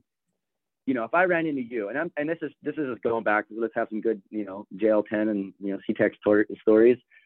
You know, I could knock. You know, I could run in. I could touch you, and then you ghost ride your goddamn bike into me. You remember that that time? Yep. Oh yeah. you, you literally ghost rode your bike into me. As I'm sitting there talking to your sister, you almost like KO'd both of us. And uh, but then your sister, you know, I could run into and knock her down. She would just look at me, pick her bike up, and just keep going. And like, you know, it, it's it's cool to see like you've you've ever overcame that, like obviously, but you're not ghost riding motorcycles. Well, you, you know what? That that is one of the times we kind of stopped talking, Frankie. Um, I lost my brakes, and I did run into Corey at Daytona Short Track because I was puking oil over my brakes on a 450. I ran into him, and um, then he like brake checks me after the race. And remember, I don't have brakes, so I like run into him again. Then we come into the pit area, and he ghost rode his bike into me. You remember that, That's Corey? sweet. I feel like Where's you go- Corey I feel Texter, like you ghost rode your bike into me in the pits. No, was it the other way around? No, I dude, I've never thrown my motorcycle on the ground. I would But then you pushed me then or something, right? Like it was something in the no, pits. No, no, no. You you were riding for Babe that week. That that week. Oh yeah, I know who I was riding for. Yeah. Yeah, and you just came in and fucking threw that thing, and uh, that that was. I think that was kind of like icing on the cake, you know, for us. Um, you know, I, I was thinking about that when we were. I was like, oh, I wonder what the good story was for Corey, and that that was it. And so, Frankie, that's to answer your question. That was like the last one. So that was, uh, you know, that honest. That was an honest mistake where I was blowing oil, um, out of my breather, and then it went onto my because I ran my breather back to like my swing arm, and it shot over my rear brakes, and I lost my brakes and legit ran into them. Because that and then that next night I had to switch out a whole new motor, put a motor in. I So was I still remember it mad. pretty- I was still mad. It was awesome. You had to I mean, a whole new motor on. Me- meanwhile, you're all sore because somebody launched their bike into you. I, I like I like I like I look back at it and I'm like, this is hilarious. Like, you know, we were so mad at each other, and I'm like, at that time for so long. I mean, like, you know, like I'm bringing this up because, like, yeah. well, the first time, I've like, heard that you didn't have brakes was right now. So I still would have been mad at and, the you time, know- but I, I would have got over it. But I like think about it now. I'm going That's like, years. that is that was awesome. Like, that was awesome. Like, hey, kids, don't do that at home, kind of thing. Like, don't don't go to AFT race and decide to ghost ride your bike into your buddy, but um, in the pit area. But hey, like that that was pretty awesome. Like, just you know, thinking back on all the stuff that you know throughout our careers and, and stuff, and and all these little stories like people just don't know, and like, and then you don't even know you didn't know I didn't have brakes. Like, it was just so funny, like looking back on stuff like that, and and having different perspectives on on things. And that's that's the life we live in and that's the social media and that's the all this stuff. And that's where it's tough but it, it you know it's it's been pretty it's been pretty fun you know to be able to look back at it now and, and be joking about it and um you know moving moving on from it and get to race each other again next year hopefully. So it'll be uh it'll be fun Uh, Frankie, you got something for that? I mean, that's, dude. Honestly, like it's uh, it's cool Dude, having I- you. It's cool I- having I you on got the, the best pod, answer. for real. What's the best answer? Dude, I got the that was I mean, dude, that was the best thing I ever heard. Like I'm amping right now. Yeah. Like, I'm, you guys No, both it went wasn't that force in my book. bad. Like, it was guys- fine, bro. It was, you smashing into each other, ghost riding bikes into each other. Like, where have you guys been? So we- I mean- you guys so- need to keep doing that. we have a lot of we have a lot of stories that I mean we should sit down one time, Corey, and like do like a live. I was thinking this. We should do like a live podcast, you know, and just tell all the stories of like us as kids. maybe um, maybe not all of them, would- but most of them. not all of them. Like maybe not like the CD throwing, you know, at the lady driving to Timonium. You remember like the time you were throwing CDs at the lady when we used to have CDs in your car? no, no. yeah, never happened. There's just a lot of stories, and then it, it could go on for a while. I think I think it'd be pretty entertaining. So um, you know, I'm always looking out for Corey and trying to figure out how we could we can uh, you know in, in, improve his brand. And I think just a you know a conversation piece like this, you know, live, you know, in person, you could see could be the next big thing for us, Corey. Yeah. T Tex is on another level right now. He took Dude, the I was an I was an ang- I was an angry person, bro. I was an angry uh I was an angry guy for like maybe like 5 years after my dad. Like it was like a just a angry I would just tweak at like so yeah, I get it, man. Like it's one of them things, but thankfully thankfully I was there's, there. I, there's I, been times I was where like I'm that just punching was that bag that you know you just. I was there for a while and then I couldn't take it anymore. Oh, you But, were you know, not you're not completely innocent. Come on. Uh, let's talk about let's let's go on a little bit because I want to bring this up for sure. Um, I know, 'cause running this is- long, but I think I, I don't think gonna hang up. well, we could no, it's not that long. We've had longer, but um, yeah, I mean, we could. There's there's literally a millions of shit we could talk about, probably more than any guest I've had. Um, so, but I want to talk about because this is cool, man. And I, I when I saw it, I was like, that is really cool. I don't know if I would do it because that's a big job, but Harrisburg farm show building, you got a race coming up. Uh, aside from me wanting a ticket for Saturday, let's talk about uh, what you got going on that weekend, dude. Well, we need to get Cruz in the PW class. I mean, I've seen him ride. He looks looks awesome. Um, he's got more Oh, talent. and real you, quick, but- let me let me stop you there real quick, Johnny. Cruz is four and just had his first race, and and he has an A and a B bike. So All right, let's yeah, move past Cruz, this. he's the Let's move next past big thing. exactly. So, um, so yeah, I mean, you know, getting back to like, you know, people probably don't, like Frankie doesn't understand what the, you know, the farm show building was, but for us, it was a building that we'd go to every February. Um, and you would have a mini, you would have mini nationals. Like you would have Ken Barnes, Georgie Price, the, you know, Ken Yoder, the Millers, um, uh, you know, you know, I mean, I mean, obviously your dad raced there back in the day. Um, I had no idea he raced so there until you posted that photo. I was like, holy shit, there's my pop. Yeah. So so like there were so many fast guys that would race there in February, and then you know head down to Daytona, you know, kind of thing. And I, I always thought it was so cool. I remember like just walking into this arena. You know, it sets it's it's sat or still fits 7,500 people. So it's it's it's it's a massive little arena. Like, and um, but I was remember I was the last time I was there I was 12. So it's been 20 years since we were there, and you know I just remember being so cool. Like I don't really remember the track. You know, I didn't remember like what the track was, but it was just the experience of like, you know, looking at it now was like, dude, it was like a mini supercross, like for us, um, feel. And, uh, you know, we, we haven't ran there 20 years. And when I was at Port Royal, or my hotel is right down the road. And I'm like, whoa, that's the farm show building. I've been there, I mean, like forever. And, um, I was like, man, it'd be cool to run a race there. And me being me, like I'm pretty spontaneous. Um, that I go, okay, cool. Like maybe I'll call on Monday and go look at it. So after after Port Royal, I I was sitting in my dad's desk, like in Pennsylvania, hanging out with my family, and I call, and it's like nine. It's like nine o'clock in the morning, and lady answers, and she's like, hey, like I was like, hey, I want to come look at this building and see what the price is, you know, to rent it. She's like, oh, what do you want to do? I'm like, motorcycle racing. She's like, oh, okay, cool. Like she's like, when do you want to come? Like a couple weeks or something? I'm like, you know, like now. And she's like, I'm like, I'm leaving tomorrow, like to go back to Florida. I want to look at this place. So I drove there, looked at it. He showed me around, and I'm like, dude, I want to do this. And I had a, had a bunch of ideas already. And then she tells me the price, and I'm like, oh, holy, like, like the price was ridiculous. I mean, it's so expensive to rent that place.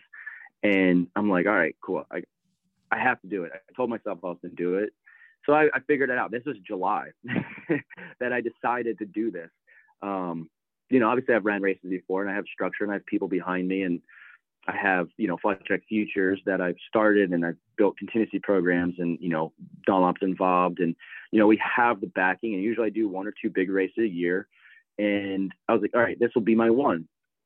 And, uh, you know, we started putting together and, and now we're, we're one month out and I, you know, I, I, I kind of just wanted to do some stuff differently because obviously it's so expensive. I'm like, all right, I got to see if I can actually get the registration numbers I need to make this work on the registration side of things. I need to see if I can, you know, the sponsorship side of things. So I put out like, hey, like I'm, we're coming back. It's 20 years, and you know, trying to trying to do like the cool little things that you do for your race, and, and giving incentives, you know, for them to race, but also the branding and, and exposure. So, um, you know, the first day we're doing it, um, I rented the building. Um, you know, you both know my sister Jennifer. She's she's she went to school. She's a certified nutritionist, a physical, you know, like a, um, for um, physical training. Um, she's wanting to get more into that that Roma things, and I'm like, I, I you know, I have a soft spot for my little sister. I want to see her, you know, do something. So I'm like, hey, we should do Moto Anatomy University. So we do a school, and and you also teach, you know, nutrition and, and physical training part of it, and then I'll bring in my marketing mentor that I've had, you know, since I was 16. Um, and then I'll bring in a suspension guy. and We'll make this like one day university thing, like because usually like I do all that at my schools, but it's it's over like it's over four days, you know, just to give like taste of everything. But now I'm bringing in like people that are specialized at what they do, and I'm excited to have Jennifer. She's super super excited about it. She started, you know, uh, Jennifer Morgan Wellness, and you know she's actually moving down to Florida this winter um, to be with me more and, and, and be part of like, you know, Moto Anatomy and help her start her thing. And we got some other ideas, but this is kind of a Kickstarter for that. So like that was like the first thing. And then I'm, I'm going to do open practice Friday night and then do the racing. And, you know, for me, the racing like Saturday night, I'm, I'm actually, you know, people are like on my case because they're like, you're only running 10 or 11 classes. And I'm like, yeah, I want to make it a show. I want people to come and like not sit through a bunch of races. You know, I mean, obviously people need to race and get more track time, but I'm like, hey, I want to make it like where people are really trying to win that one class they signed up for, and like they're going to get their podium. You know, they're going to get their victory lap. They're going to get that little bit of time, and it was tough for me to do that because if I'm not running, um, you know, a bunch of classes, it's not like I can, it's not like I'm doubling my number of entries. Like, you know, I'm only running 10 classes and I kind of set a, a number too, because I, I didn't want hundred hooligan riders showing up. So I that was basically my why I capped some of my or all my classes, kind of put a cap on it. But um, you know, I want to make it a show, and I want to make Saturday night where it's like it's something that's going to be memorable, and then hey, Sunday they get the race and I have more classes, and it's going to be more of a just a race. But you know, Saturday night I want to make it special, and I actually have something that I really haven't announced yet, but you know, I can announce it on here because you're actually included, Corey Texter, is uh, um, wait, did you you raced in there, right? But then yeah. if you didn't, you didn't. One time, you, you, one not, and done. Yeah, I think time. you kicked my ass so, and I left. Right. Oh yeah, so I saw that picture. Yeah, so you you work you you work into this scenario. So I started doing the number of guys that have raced in that arena that went on to win at a, at Daytona short track, not Daytona TT, but Daytona short track. So there's a lot of us but it also does not include Jared Mees. So he's not going to get a award. I'm going to be basically I'm making awards for for everybody. Like Ricky Winsett, he raced in that arena and went on to win Daytona Short Track in a sweatshirt. Um, you know, I won it. Matt White, Jake Johnson won it. Brent Robinson won. You know, like raced in there, won at Daytona. You have um, you know, like I'm still going through that list, and it's like, and then you start thinking about the number of times we have won Daytona. You know, just us. You know, and this is like a, you know, I'm just kind of patting us, the guys from District Six, District Seven. You know, like some New York guys, like on the back. But I, am making it special. Like I, that's something I wanted to do. Like, and you know, like hopefully, you know, you come you know, you you come to my race because like, hey, you're gonna get, you know, like this little award. And I just think it's so neat. And like, but I also I think that's something that you know, it's something that if the kids see that, they're like, dude, like all these guys raced in there and they went on to win, you know, Daytona short track, like, or a pro race. Like, that's pretty cool. It's like, I remember I used to go to like, uh, you know, hang out like Donnie Mullen's house and, and, uh, a couple other guys, uh, like Georgie Price. And I would see pictures from like, um, uh, Timonium, you know, and, and after Timonium, they used to have like, cause they had like a championship and they had all the guys lined up for their class in a championship photo. And I'm like, I, I, just, I used to think that was just so such a coolest thing, and it was like those small little things that like, you know, we, we these guys that are running races, like, and I'm I'm guilty of it too. Like we we haven't done anything like that, and like, I'm I'm like that kid that was staring at that picture on the wall and like so excited. I'm like, I want to be you know, the Donnie Mullen that won, you know, the 85, 80 class at Timonium Indoors. Like that, that inspired me to like, you know, go, go race and go and go, you know, go, go to those races. And that's the little things that like, I don't know. I just like, I'm trying to embrace throughout like putting on this race. And that's like the little thing, but then also at the flip side, just like you're doing, like it's cool. Like I saw you got Yamaha involved. Um, you know, you know, I, I've been able to set up like KTM, Husqvarna, uh, Honda, and it's like just for this one race, like I got like 20, it's like $28,000 in, you know, contingency money, which obviously it's not all going to get paid out. Not everybody rides a new bike, but it's a start. It's like the same thing for you. Like you're doing it. Not everybody's going to take Yamaha money home.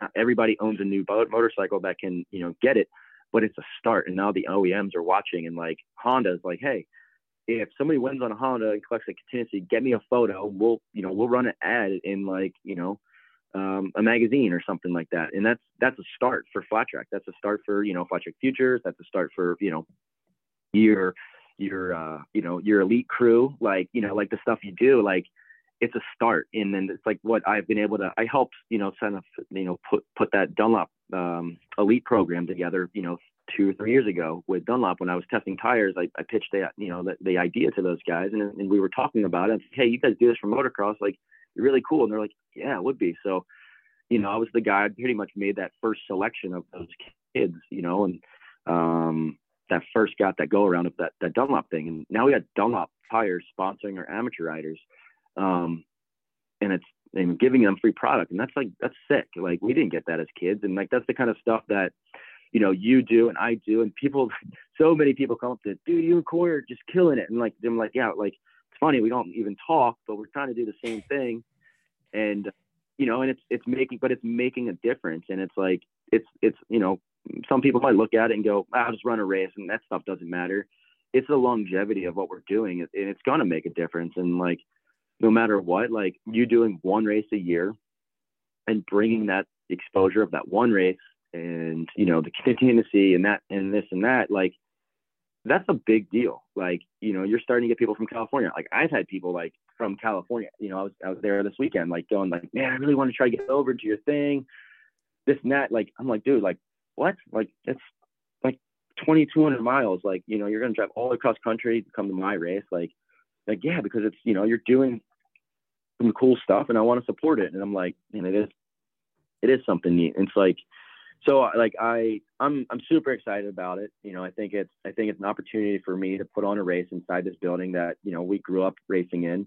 Um, it's an hour from my parents' house and all my you know past past people that uh, I grew up racing with, and and then that's like the flip side. And not to go on too long, you know, but what support I've got in doing this has been actually like it's been remarkable. Like um, you know, we all know Daryl Bear. You know, he's the president of District Six now, but he's also Sean and, and um, uh, Evan's dad. You know, they used to be pros, and you know, he's like, dude, I want to help. Like, I'm right there. So he calls me. He calls me every week and has something new to, to and he's helping me like with so much stuff and candy and scorers and Pagoda Motocross Club is giving me transponders and uh, you know, so many people have reached out to just be like, dude, I'll I'll flag, I'll do this, I'll do that, and it's like, wow, like you know, I moved away from this, community, you know, this community basically seven years ago, and I'm like, you know, I'm like, you know, you always think like, man, maybe people don't like me anymore because I moved away, and it's like, right away, it's like everybody reached back, like, I can't thank you enough for doing this and thinking about, you know, your where you came from and this and that. I'm like,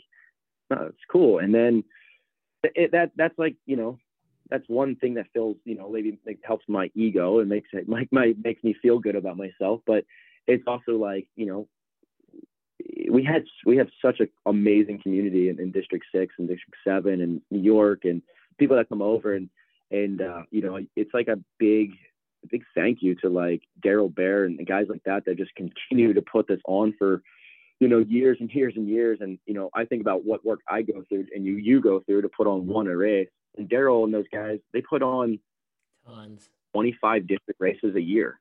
Yeah. And it's insane. And it's like those are the people that kept us going. And it's amazing. And I absolutely love it. So um, that's, you know, hindsight, that's why I'm doing it. You know, there's a lot of cool other little perks, just like your deal. But, um, you know, Royal Enfield stepped up pretty cool for my, my race, you know, and the Hooligan winner of the two days, the combined points, actually has a chance of um, uh, getting a Royal Enfield contract. You know, basically they'll be able to take home a, a an INT 650.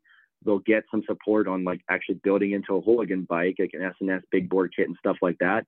And then we'll help with marketing and like I'll do training with them. And you know they'll try to do some more hooligan races next year um, and stuff like that. So like that's a pretty cool deal for like the hooligan guys. And then we're working on some cool stuff for the amateurs. And like I said, Dunlop's involved. And I saw they they're supporting you too, and I think that's awesome.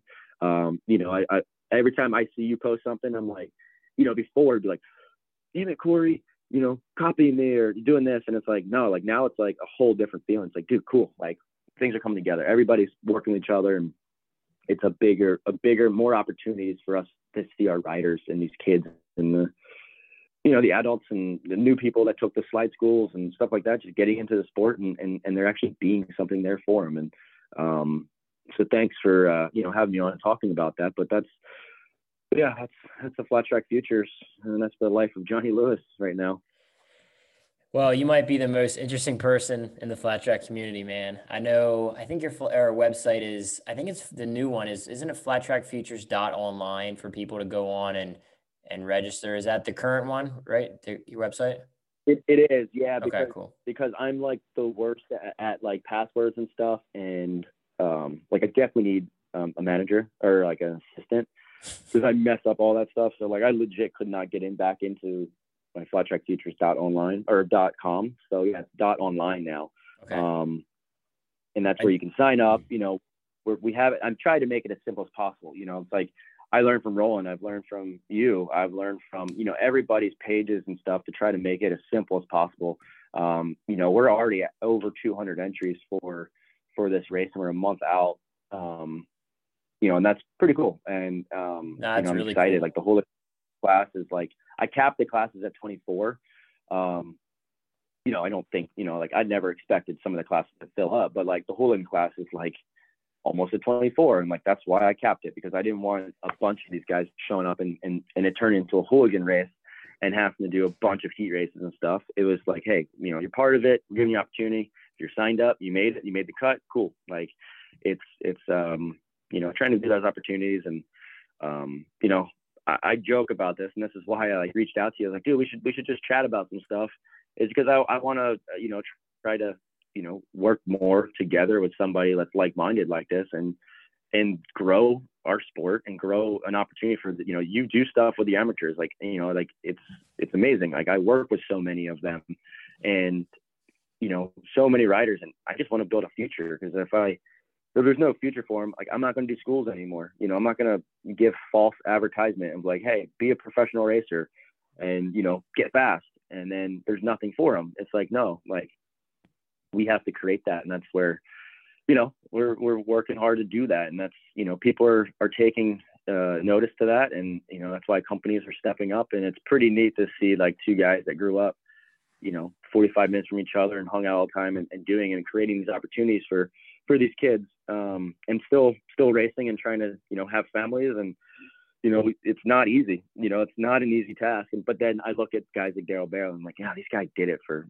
i don't even know how long like my whole career he's still doing it and i'm like he at the moment you never looked at him as like you know, the hero. And like, I actually think of like that guy re- recently. I'm like, dude, he's like the hero for flat track racing in District Six, like legit. And I'm like, hats off to him. And I, you know, it's like it's an honor to to have somebody now like you know you just thought was just this guy. His kids, you raced against his kids, and you know, parents fought every once in a while because we were battling. And it's like now you look at it and go, man, the guy did a lot, you know, and so did our parents. You know, we, we, we all we did so much, and it's like now is our time, and it's it's you know it's it's a neat it's a neat time, and I'm excited, and I'm excited to you know obviously be at the throwdown, and maybe we can actually have you know it could be like the the Corey Texter Johnny Lewis throwdown um, live live chat, and we could throw some stories down.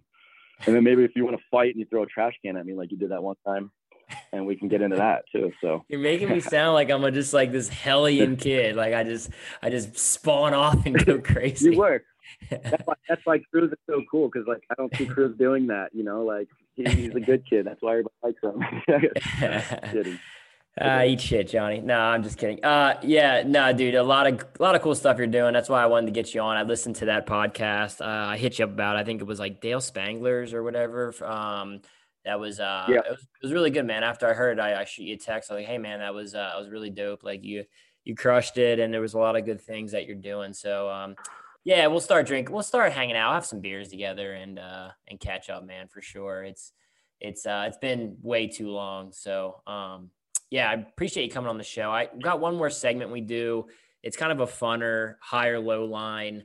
Um, pick one or the other, and like a brief, a brief one or two sentence reason why you chose that answer. Um, and I just I came up with a few of these right before I got you on, so hopefully they're decent. Um, all right, so first one: Who is faster at supermoto in their prime, Jeff Ward or Doug Henry? I would say Wardy was super consistent and like could surprise you. Doug was just the grinder and like I mean that guy he didn't even look like he was trying and he would go so fast and like it was amazing. So the cool thing is I got one, to right? ride with Doug. Yeah. Um I got to ride with Doug a lot and unfortunately I was the one that actually seen him when he got hurt. I was the first one to him. So it was he's a you know, that guy is incredible still to this day. So I I really think Doug was he was, you know, he was the shit. Yeah. Um, would you rather race the Triumph twin or the Ducati twin for a full season in AFT? Like, what had more potential? Yeah, yeah hands down the Ducati. Um, I had I had some really good races on that, and we just I, it was one of those deals. If we had a little bit more actual funding from the program, like towards the program because I mean David Lloyd did it all himself. Like he barely got any support. If he actually had support, that program could have been something special, you know. But that guy worked so hard to try to put everything together, and you know it was, you know, I I had a lot of fourth place finishes, X Games, miles. Um, that that thing was awesome. You know, I, I think there could have been a lot more potential there. So, um, yeah, hands down the Ducati. I got two more for you. Frankie might have one or two while he's sitting over there. Um, let him think about something. But bigger, oh, I got one. bigger District hmm. Six, big, bigger District Six legend, Kevin Barnes, Georgie Price. I know they were um, rivals. Um, they were rivals growing up. Yeah, so I would say in District Six, you know, like Georgie Price was the guy like in the district. You go to a short track, I mean, he was my idol. Like he he taught me where to put my front tire and make sure it's past your damn the other rider's foot peg. um, yeah, you know, make sure it's past it, and you're gonna put him down. Kevin, obviously, he he he was funny, and this is like I always think about this.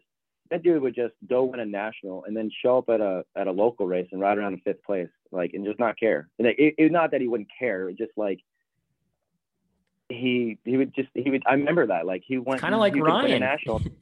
Kind of like Ryan. Yeah I mean and yeah exactly. Like I would look at that going like what's going on here? Like but then you get other guys that are so fast locally and then can't even like qualify you know, yeah.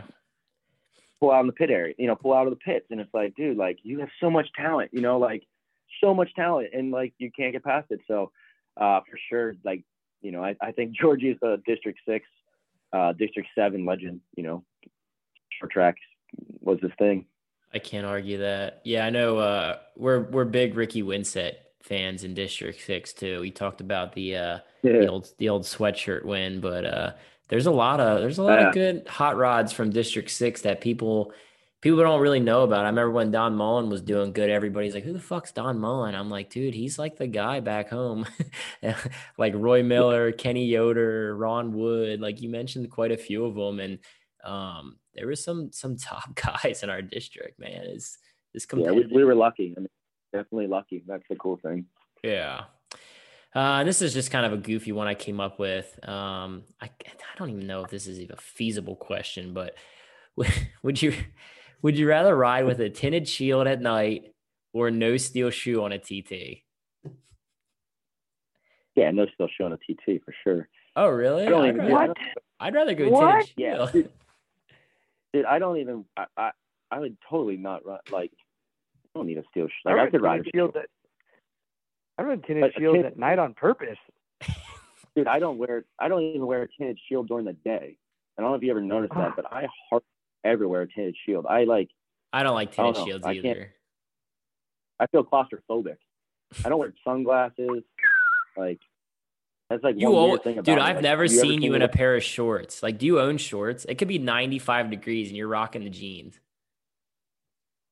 black jeans, baby. Um, yeah, I mean, I got I got one pair of gym shorts with me in this trip to California, and Okay. I haven't been to the gym, so they have not been out of my bag. Frankie, you got a high Come low? on, Frank. Uh, yeah, you ready for this? This is gonna be the heater. Yeah. Would you rather take a 450 dirt bike, ghost ridden by Corey Texter to the face, or a right hook from Kenny Coolbeth? I've been there. Been both. What do you mean? Would I rather? Mean, I've had both. If No. you had to go again, which one's it gonna be? I mean, Ke- Kenny, like he didn't really hit me that hard, so. Um, but I still, dude, I have, I think I have nightmares of like Corey ghost riding his bikes. I mean, it wasn't just one time. You make me seem like I'm a farm. Psycho. No, but it, it was like, dude, you pissed. Like I did it on purpose. Like I would like, hey, let's see. I would be like, hey, Shayna, watch this. I'm gonna piss your brother off, and I go piss you off, and then here comes a Sierra 50 flying across the field, or a, you know, uh, Aaron Kissinger's KLX 140 or 125. Don't whatever. do that. Don't do that. That was you. Don't do uh, you know, it's uh, it, that happened multiple times. Like I, I still have nightmares about it. You know, it's one of those those things. I wake up in the middle of the night and I'm like, whoa, whoa, whoa, whoa. Nope. Yeah, Corey's not around. He he he lives in Pennsylvania. still. I'm good. I'm good. I'm in Florida. Oh, that's fucked. So. That's fucked. Yeah, if anybody's listening, you got to go on. And uh, one of our most epic videos is YouTube. It's the mecca of bump cross. I don't know if it's still on your YouTube, dude. but It has to be. it's on there. Um, uh, it- I mean, I but I the problem is I have like 15 different YouTube pages. Um, You just know, type that in, some right? might come across. Yeah, like yeah, the bump cross one, and then you know the doobie deal. Um, a Oh, doobie the deal. Doobie deal. The doobie deal was good. uh, Matt, Matt Wyman's, you know, van um, purchase that we made. We, we did that, and then you know, we had that. I had that thing with Sam Wiggins, um, the TV show that we did. So that was I mean, there's a lot of Johnny Lewis content. Um, yeah, yeah. I showed um, I showed a couple people that lately, and they're like, dude, I'm like, no, like people hated me because of that, and that's like the image I don't want nowadays. Um, a lot of people got mad at me about that um, kind of stuff, and hey, we're young and we learn, and we also, you know, you, you got to find your boundaries. You got to push people's limits to see where, you know, you got to make them stronger, and that's what I did to you, Corey. You know, just push. I I owe it all to you, man. I appreciate it. exactly. Uh, Dude, I tell so, people all no, the time, man. um, there was dude, I- there was like I've seen you do more things on a motorcycle that I couldn't describe. It's like I would just ride so hard and try and keep up with you, and I'd end up I'd cartwheel my bike, I'd go into the cornfield, I would just like just like the the grind of trying like having and that probably would piss me off more than anything to be honest. It's like this fucking guy's fast. I can't I can't do anything. And then I'd end up just, you know, throwing a helmet at you or something. That's all I had. It's all I why you had. think? So Why do you think I'm pissed off now that you beat me? I mean, do you get kidding. pissed off? Do you get pissed off? No. Oh yeah, yeah. You Yeah, but you're always you're always cool about it afterward. Like like whenever we're on the podium No. and shit, it's always cool. Yeah. No, I've, I've, you know, to me, it's, you know, and this is where it gets, you know, serious and some stuff. It's like you learn so much through racing, the appreciation of certain things, and you start to appreciate other people for their their talents and like where they're where they thrive and where they are good on that day. Where, you know, there's times where riders just are so uh, you know, short-minded with things, and they just don't understand. Like, dude, I mean, I guess you can be upset and you're not happy that you didn't do good, but you know, appreciate that guy that beat you and how he beat you, and like try to break it down.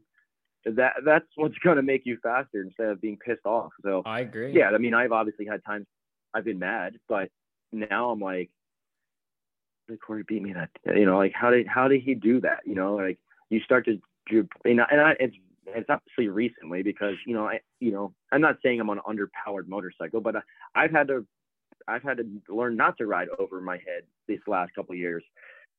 Um, you know, because honestly, like if I was me four years ago on this motorcycle, I would have been completely over my head, and you know, you, you I wouldn't probably be talking right. You know, I'd be I'd be not here. They wouldn't hire me again. And you have to learn how to like, you know, trust, you know, the process and and learn from it and you know, go through this and and and and find your limits and then, you know, back down a little bit or you know, inch towards it. It's like there's so many variables and so many ways of approaching it. And that's that's the cool thing that I'm like really I'm learning about life right now. You know, it's like this motorcycle stuff has taught me so much about life in the last year.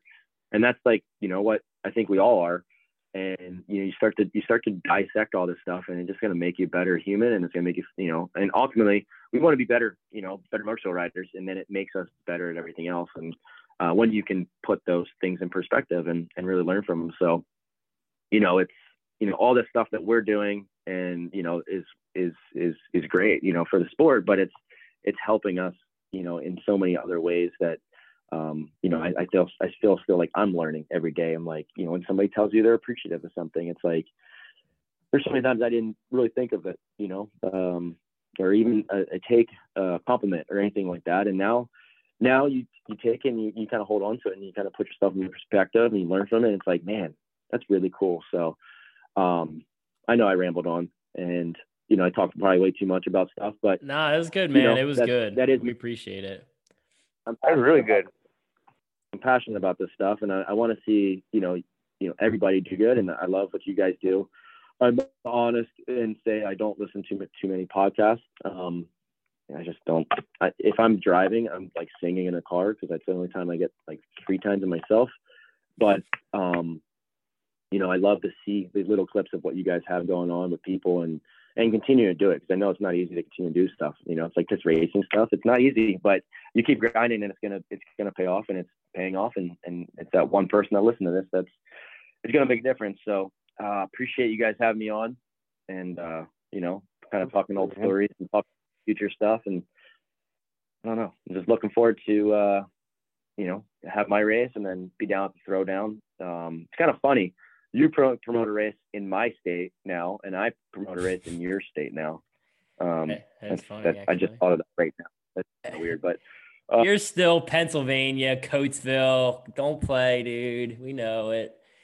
District six. I seven, mean, seven years, man. You know, like it's. I'm a Florida boy. I get cold when it's 55 out, so yeah. I'm, a, I'm a baby now. But well, I'm no, actually, I love, I love I'm actually looking at houses down that way, bro. So I might be a lot closer than you think. But I'll be down there in a couple weeks, so I'll hit you up. Maybe we'll. I don't know if you're gonna be down that area, but uh, I'll hit you up, see if you're around, and we'll uh, we'll get together for sure and and catch up. But nah, dude, thanks for coming on the pod and talking about all the shit you got going on, and we'll catch up with you soon, dude. I know the fans are gonna appreciate it. So um, yeah, thanks again. Cool.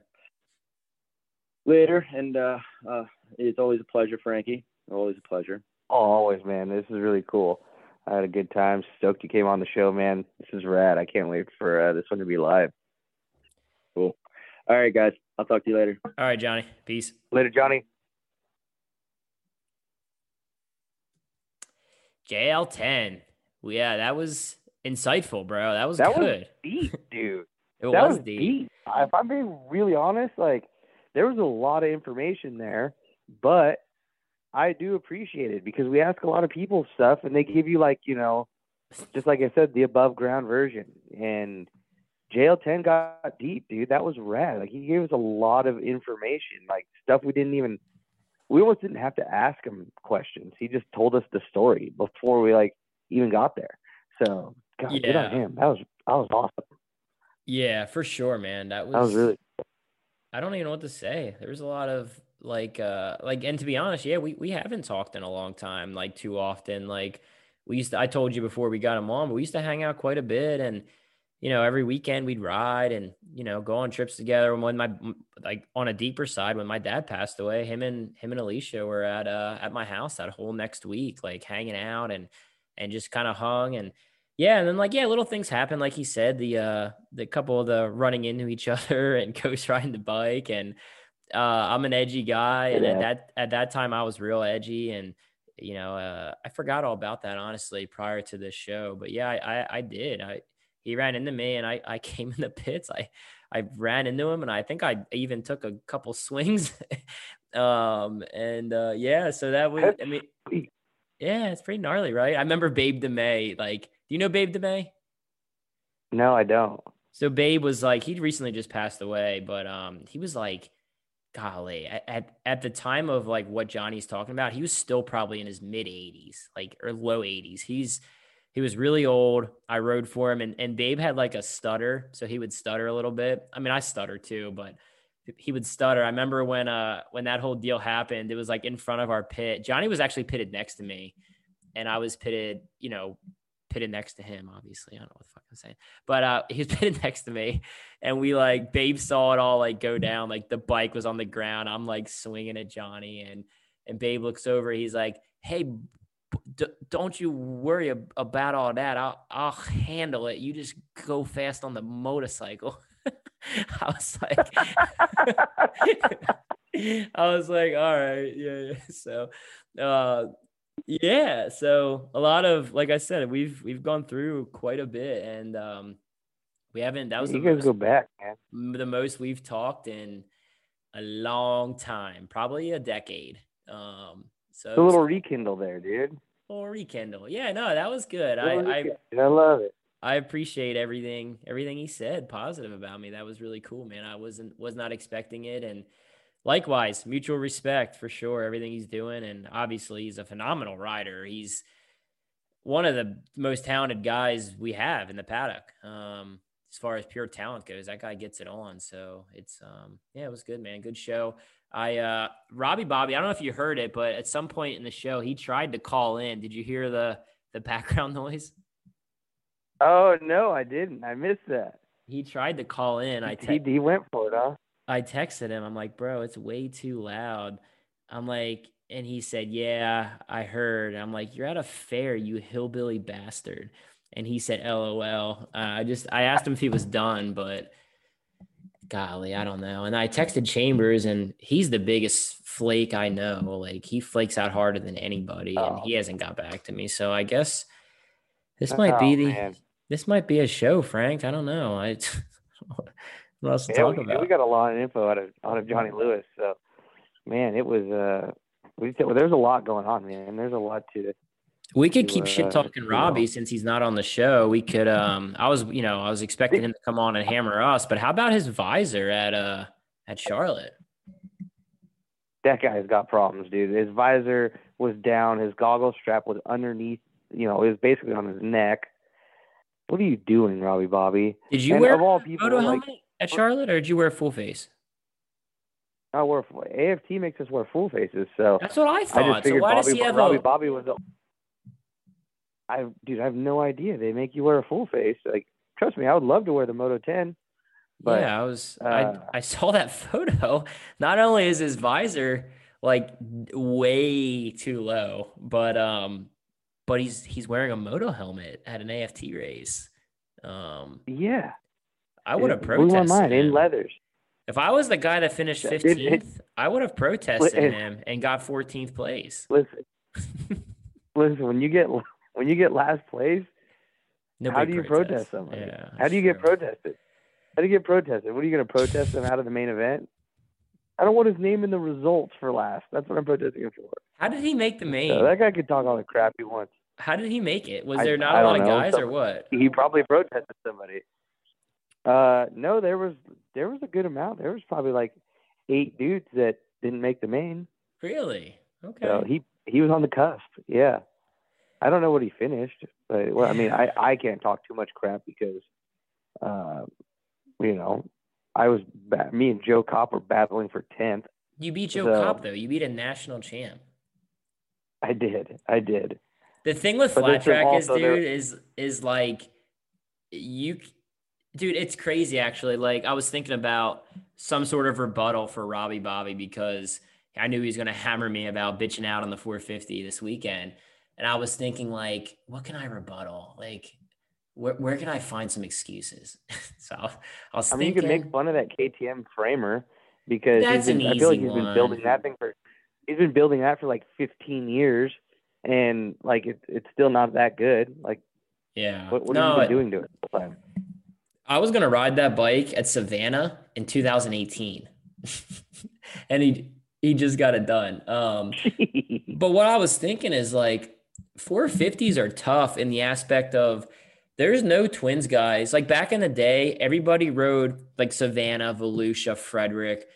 We all rode 450s and twins. Like we rode two classes. Jared, me, Sammy Halbert, myself, Uh-huh. Brandon Robinson. Um, everybody rode two classes.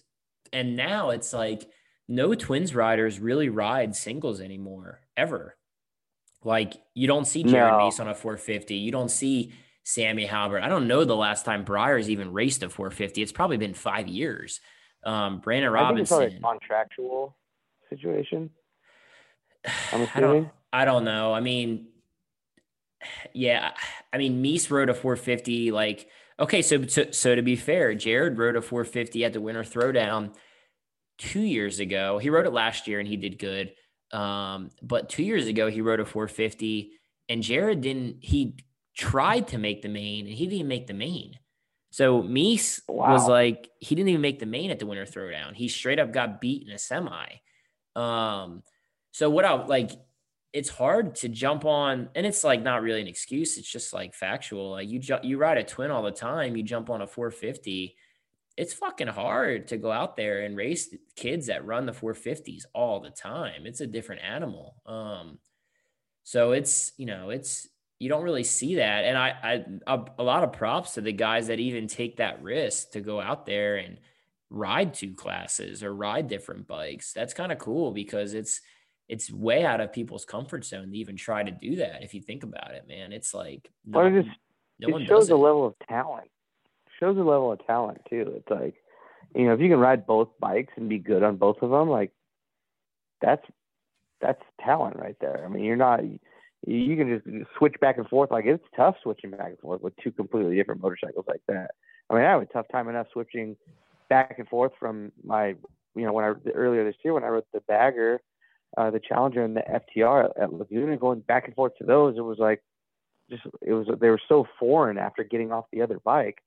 So yeah, I mean, I got a lot of respect for guys that can hop on machines, you know, back to back and be badass on both of them. Yeah. But yeah, I think it'd be cool to see more twins riders. Like I'd love to see the like the super twins class. All those guys get on 450s and race together.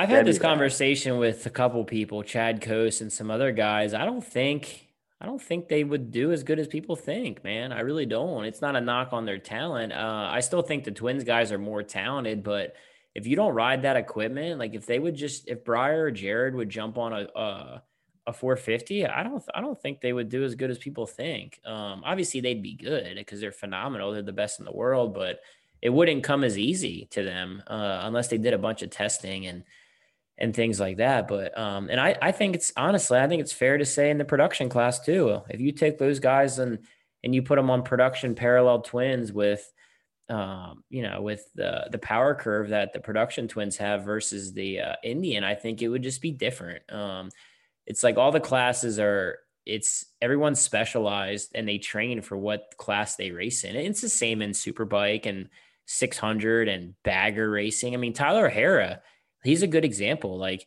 dude gets it on a bagger. He's a Like, great you- example.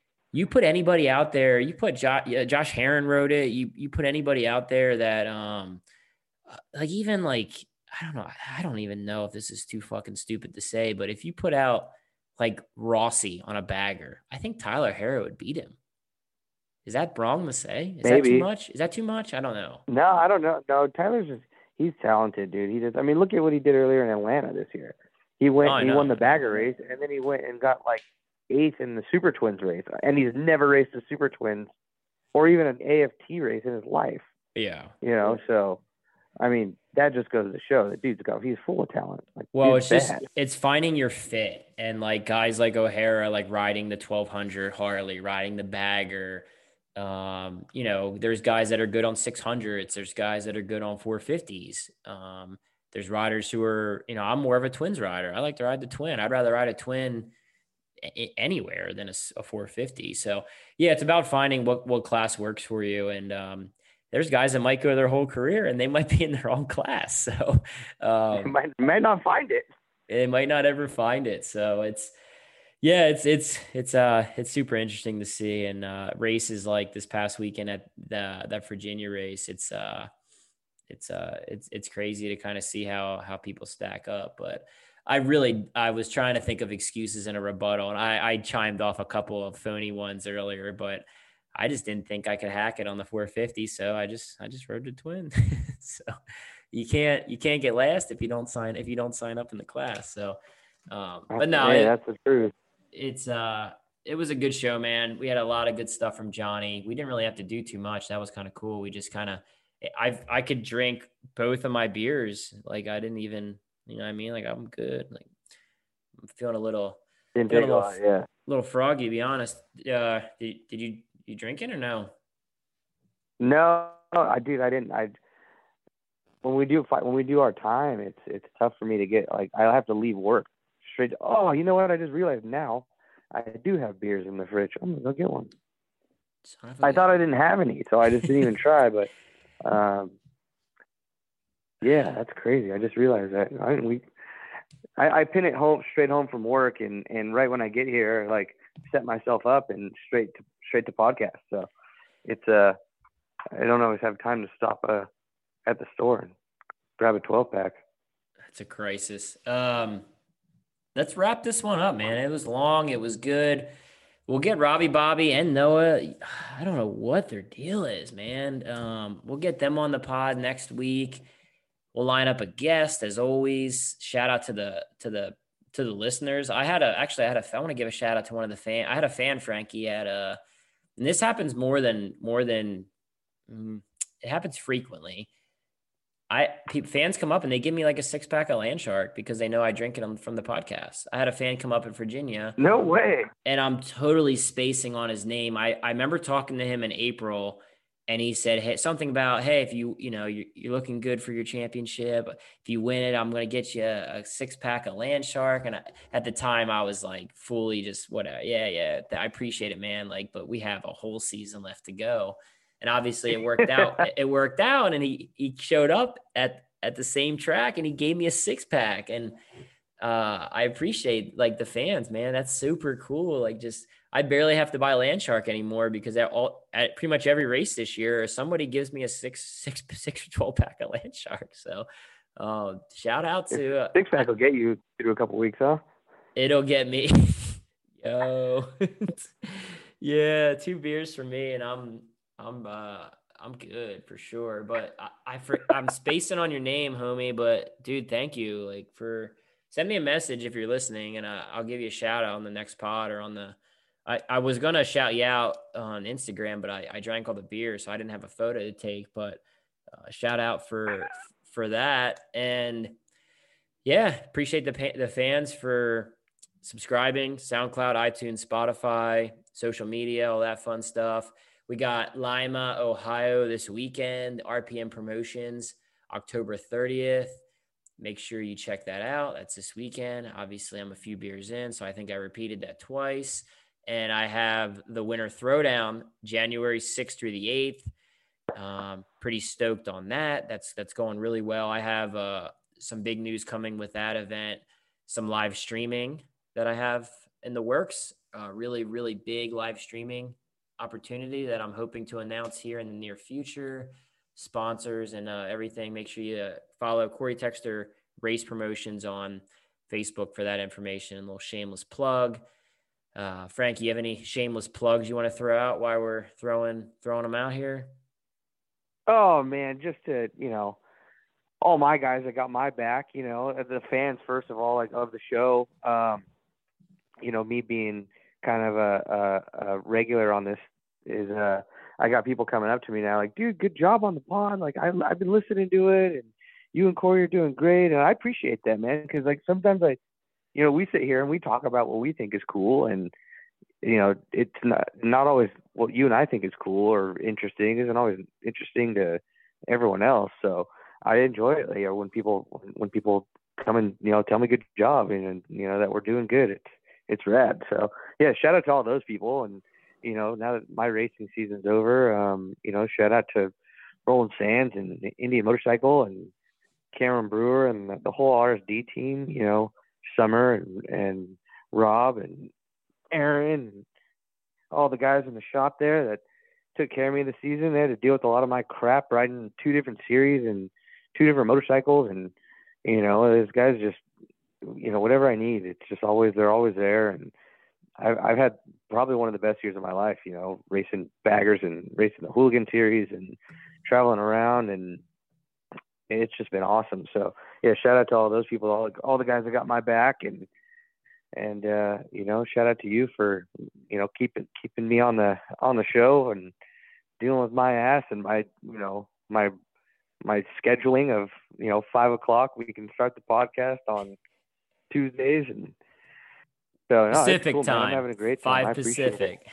yeah, five Pacific. It's worth it, bro. I uh, it's But- uh I love having you on, man. It's it's been cool to kind of kick up our friendship a little bit and have you on the show, and we have a lot of fun with it, man. If we weren't having fun, we wouldn't do it. So, um, but with that being Ah, said, I want to want to just shout out a, a few of the sponsors that that make it happen: Bell Power Sports, Yamaha Motorsports, Yamaha Racing, Indian Motorcycle, Roof Systems of Dallas, Texas, Brandywine Harley Davidson, and Hannum's Harley Davidson. Just those guys keep us going. So if you guys are a fan, you like the show, go on and just give them a follow on social media, send them a message, and uh, just just shout them out for for keeping the show going for Frankie and I. It it means a lot. But um, man, that's that's a wrap, right? We we good on this show? That's good. We we covered a lot, man.